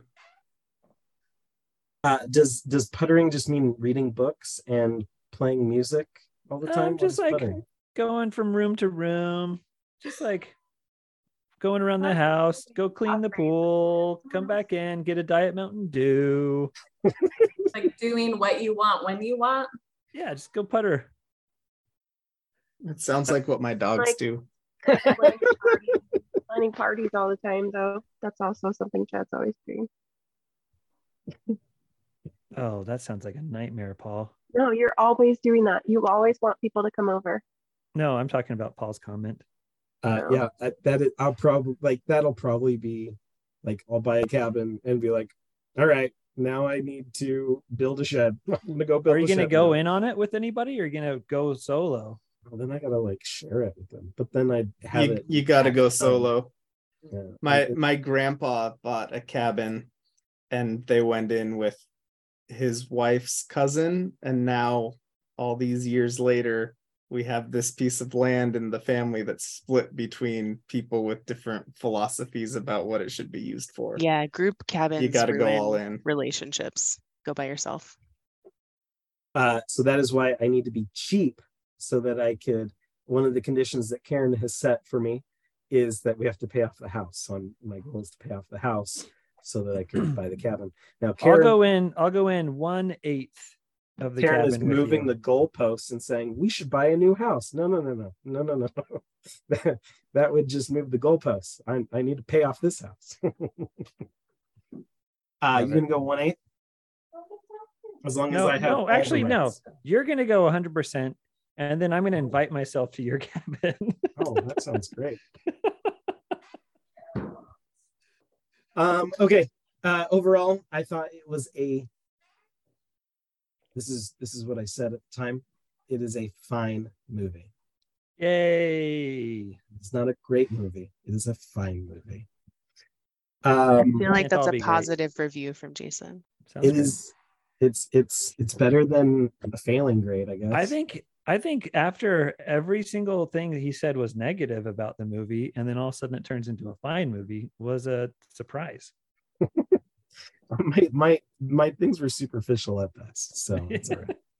um Karen, uh, she said that it it hit different watching as an adult. Um, there's like a lot like she she's like, oh my gosh, like there's a lot of just things that like she didn't pick up on. Um, and then and then especially as a mom, and seeing the mom situation there, like it just hit her different. Um, but overall, she liked it. Those are my my wife's two cents. Guys, I'm gonna change my Letterboxd review to a solid three. Doing it right now. Doesn't feel like a win. It's better than two and a half. I'll take it. Over the course of this podcast, Chad had the same level of character development as Will did in the movie.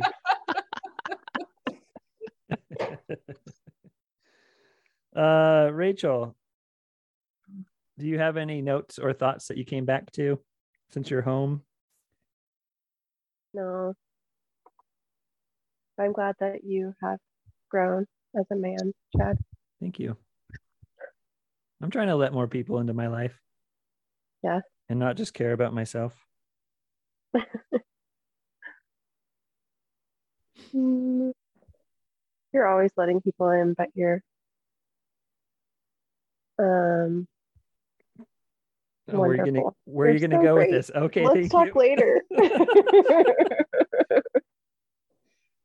All right, fun pick, Carrie. I thought it was a fine watch. I didn't. I mean, most. I there was some funny parts. There were some cringy parts. There were some highs. There were some lows. There's some definitely nostalgia going on for that that time. I thought it was a good time moment in time. Uh, did it, I think they showed some phone scenes, right? Didn't they have like a, some type of texting going on? A flip phone early on. CDs. You know there what that Mis- was? The other thing I Mystical. talked about was how fun that was, seeing like it wasn't that long ago. It really was not that long ago. Like, but things have changed so much with the CDs and, um, you know, the scene in the CD store, and that had so much nostalgia. I can remember all the different C- CD stores I've been into, and Blockbuster and stuff like that. Um, so that, in and of itself, which if I was watching it when it first came out wouldn't mean anything, but now watching it later, it means so much more. And um, obviously, it's not like a part of the plot or anything, but it just means so much. And so, aside from like, yes, when I watched it as a younger person, I was quite confused and didn't understand like the emotional things that were happening with the human connections. And now I can see those things, but I'm still so distracted by like, well, certain type of people don't change, in my opinion. Um, anyways, that was a, a fun bonus. I, who was it that was talking about the music? Sean was talking about the music and how it fit and you liked it. I don't remember any of these songs. I don't think I've ever heard him before, except for like the, maybe the one time I watched the movie 20 years ago. And I didn't like him this time. They didn't mean anything to me. I didn't have any nostalgia for the music. And I'm like, what is this crappy song? And I put I put on Shazam and Rachel's like, it's you too. And I'm and then like the Shazam came up as a U2 song. I'm like, oh, this sucks. I hate it. Dude, that's one of the greatest albums of all time, man. Achtung Baby, come on. Nope. All right. No thank no thanks. Chad All doesn't right. like any U2 song at all. Never has, and I don't think he ever will.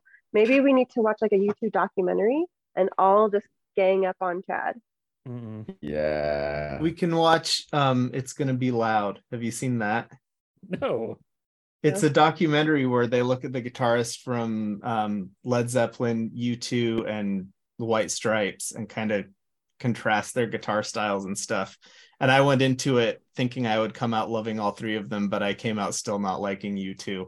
So I want Chad to watch it and, and see what he thinks. Nice. I mean, I'll watch Led Zeppelin. And White Stripes is fun, but I mean, I listened to what is it? Scott Aukerman and Adam Scott did a "You Talking U2 to Me" podcast where they go through every U2 album and talk about U2 for a long time. And that's like the only way I'd ever like listen to U2 is having them make fun of you too. that was a long time ago. Fun podcast. All right. Anybody anything else, Gary? To way to close it? Oh, did anyone watch A Christmas Carol? Mm, I didn't. Nobody. You guys gotta watch it, even if you don't review it. It's the best. Okay. Is it YouTube then? Is that the best way to watch the 1951 Christmas Carol? Or to get a DVD from the library? Uh, Did you watch it, Carrie? I did. Yeah, I watched it today. How did you watch I it? watched, uh, Sean. I downloaded it Oh, illegally. Somebody from 1951 didn't make any money off of that movie because I didn't pay for it. Oh dear. Well, I have it for. Well, I used to have it for VHS before we got rid of all of our videos, but you need to watch it. It's a great movie. Alastair Sim kills it as Scrooge. cool. Um, does anybody have any like Christmas movie plans? As in, I plan on watching the Lindsay Lohan Christmas movie that's on Netflix. Um, anybody else have any Christmas movie watch plans? Definitely Lindsay. Definitely gonna gonna, watch rewatch Love Actually as I do every year, even though it's bad. The Christmas Carol movie that we watch in my family is the Scrooge musical movie from the 70s That's the one that we watch too. with Albert Finney. Albert yeah, Finney. so I'll Uh-huh. probably watch that. And then White Christmas is the is the one that Sean's family watches. So we'll probably Mm. watch both of those at some point. Nice. What are you watching, Paul? Any plans?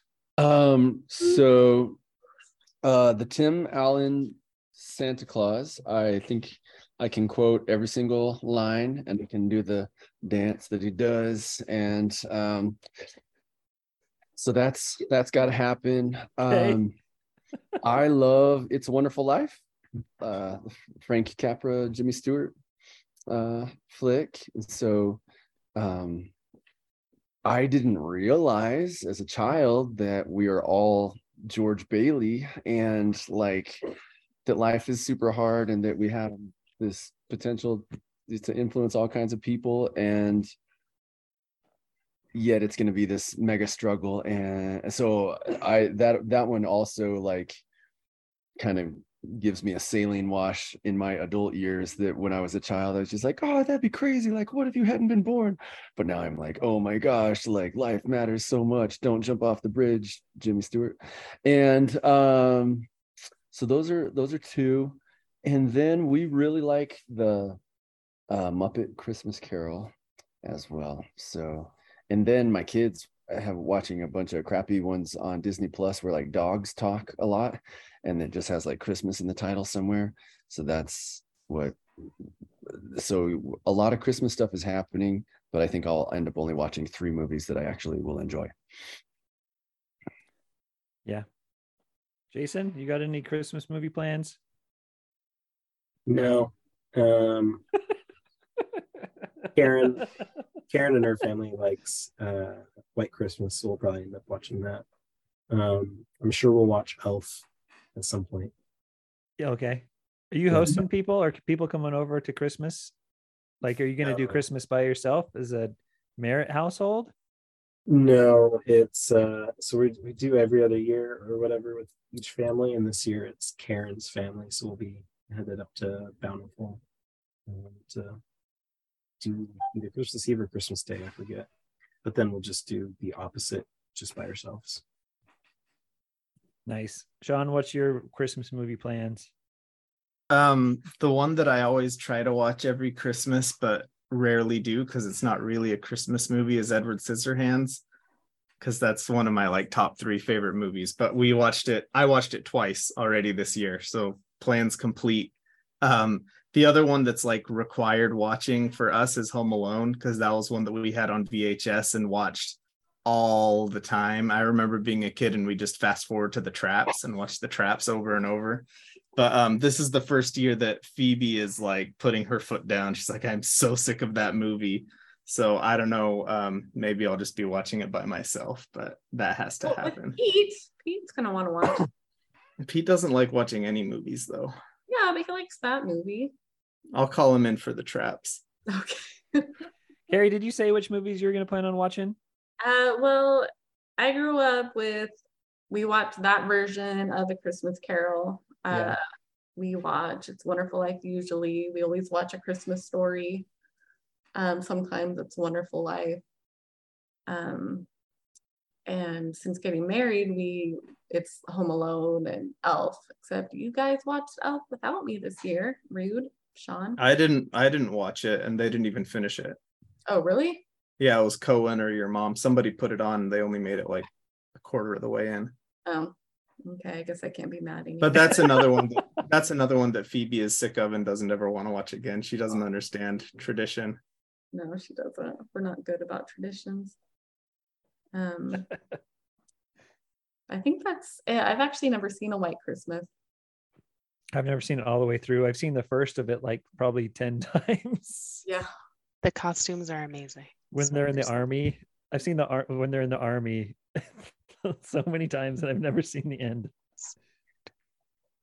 So yeah, I think We already watched The Grinch. We've got that on DVD. Uh, and I put in Muppet Christmas Carol on Disney Plus the other day. Had the kids watch it. But we do a Charlie Brown Christmas too. Oh yeah, Charlie Brown Christmas. He loves Charlie Brown. I want to watch like uh Princess Switch, but they didn't make a new one this year. That's that's the Netflix one with the actress that's on High School Musical. What's her name?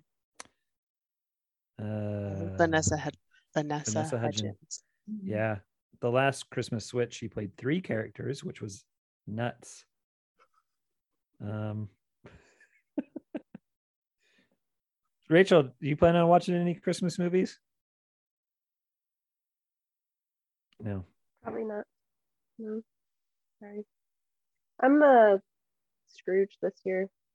Very bah humbug about Christmas this year. Um, and I don't know why. And it's uh the kids get me into some of the things a little bit. And I love seeing them do Christmas, but I think I'm Still at a point walking around. This is my life. I don't want to like always family things all the time. It's just kind of just want to like hang out with myself a lot. so You deserve to. confession. That's great. Thanks everyone for this one. Next week or next month is January. Rachel's already picked the movie. You're gonna stick with your pick, Rachel? Or are you gonna switch Where it up? the crawdads sing. I haven't seen it. I read the book. Where the. Crawdads Sing is on Netflix Not for now. book. Let's see if it's still on Netflix January, because you never know what they're gonna do. Um, Jessica, you're gonna be back from all your travels. Yes. And we don't really have anything planned for January yet. So Rachel's going on a backpacking trip in January. Ooh, where are you going?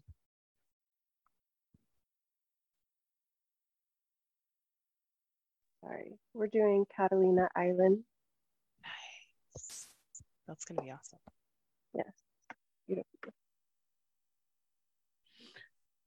so that's over uh President's Day, right? But a Tuesday should be free.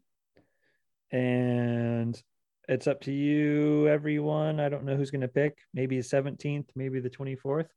How Oh, about the I 7th? prefer to do a Wednesday, actually. I think we do Tuesdays for Anthony, but we could do a, or for Jason. Who was it that does Wednesdays Tuesdays? Whoever it was for said that it was no longer necessary to do it on that date anymore. Was that you, Paul? Yeah, I used to this semester I taught a class from 7 to 10 p.m. on Wednesdays, graduate course, and now that's all wrapped up. Well, what if we do Wednesday, like the 18th? How's that sound to everyone? A little bit different, a little Yes, bit then I will be country, driving. a little bit rock and roll. Yeah, sounds good. It's always fun to see Rachel go out and pick up Henry from his play practice.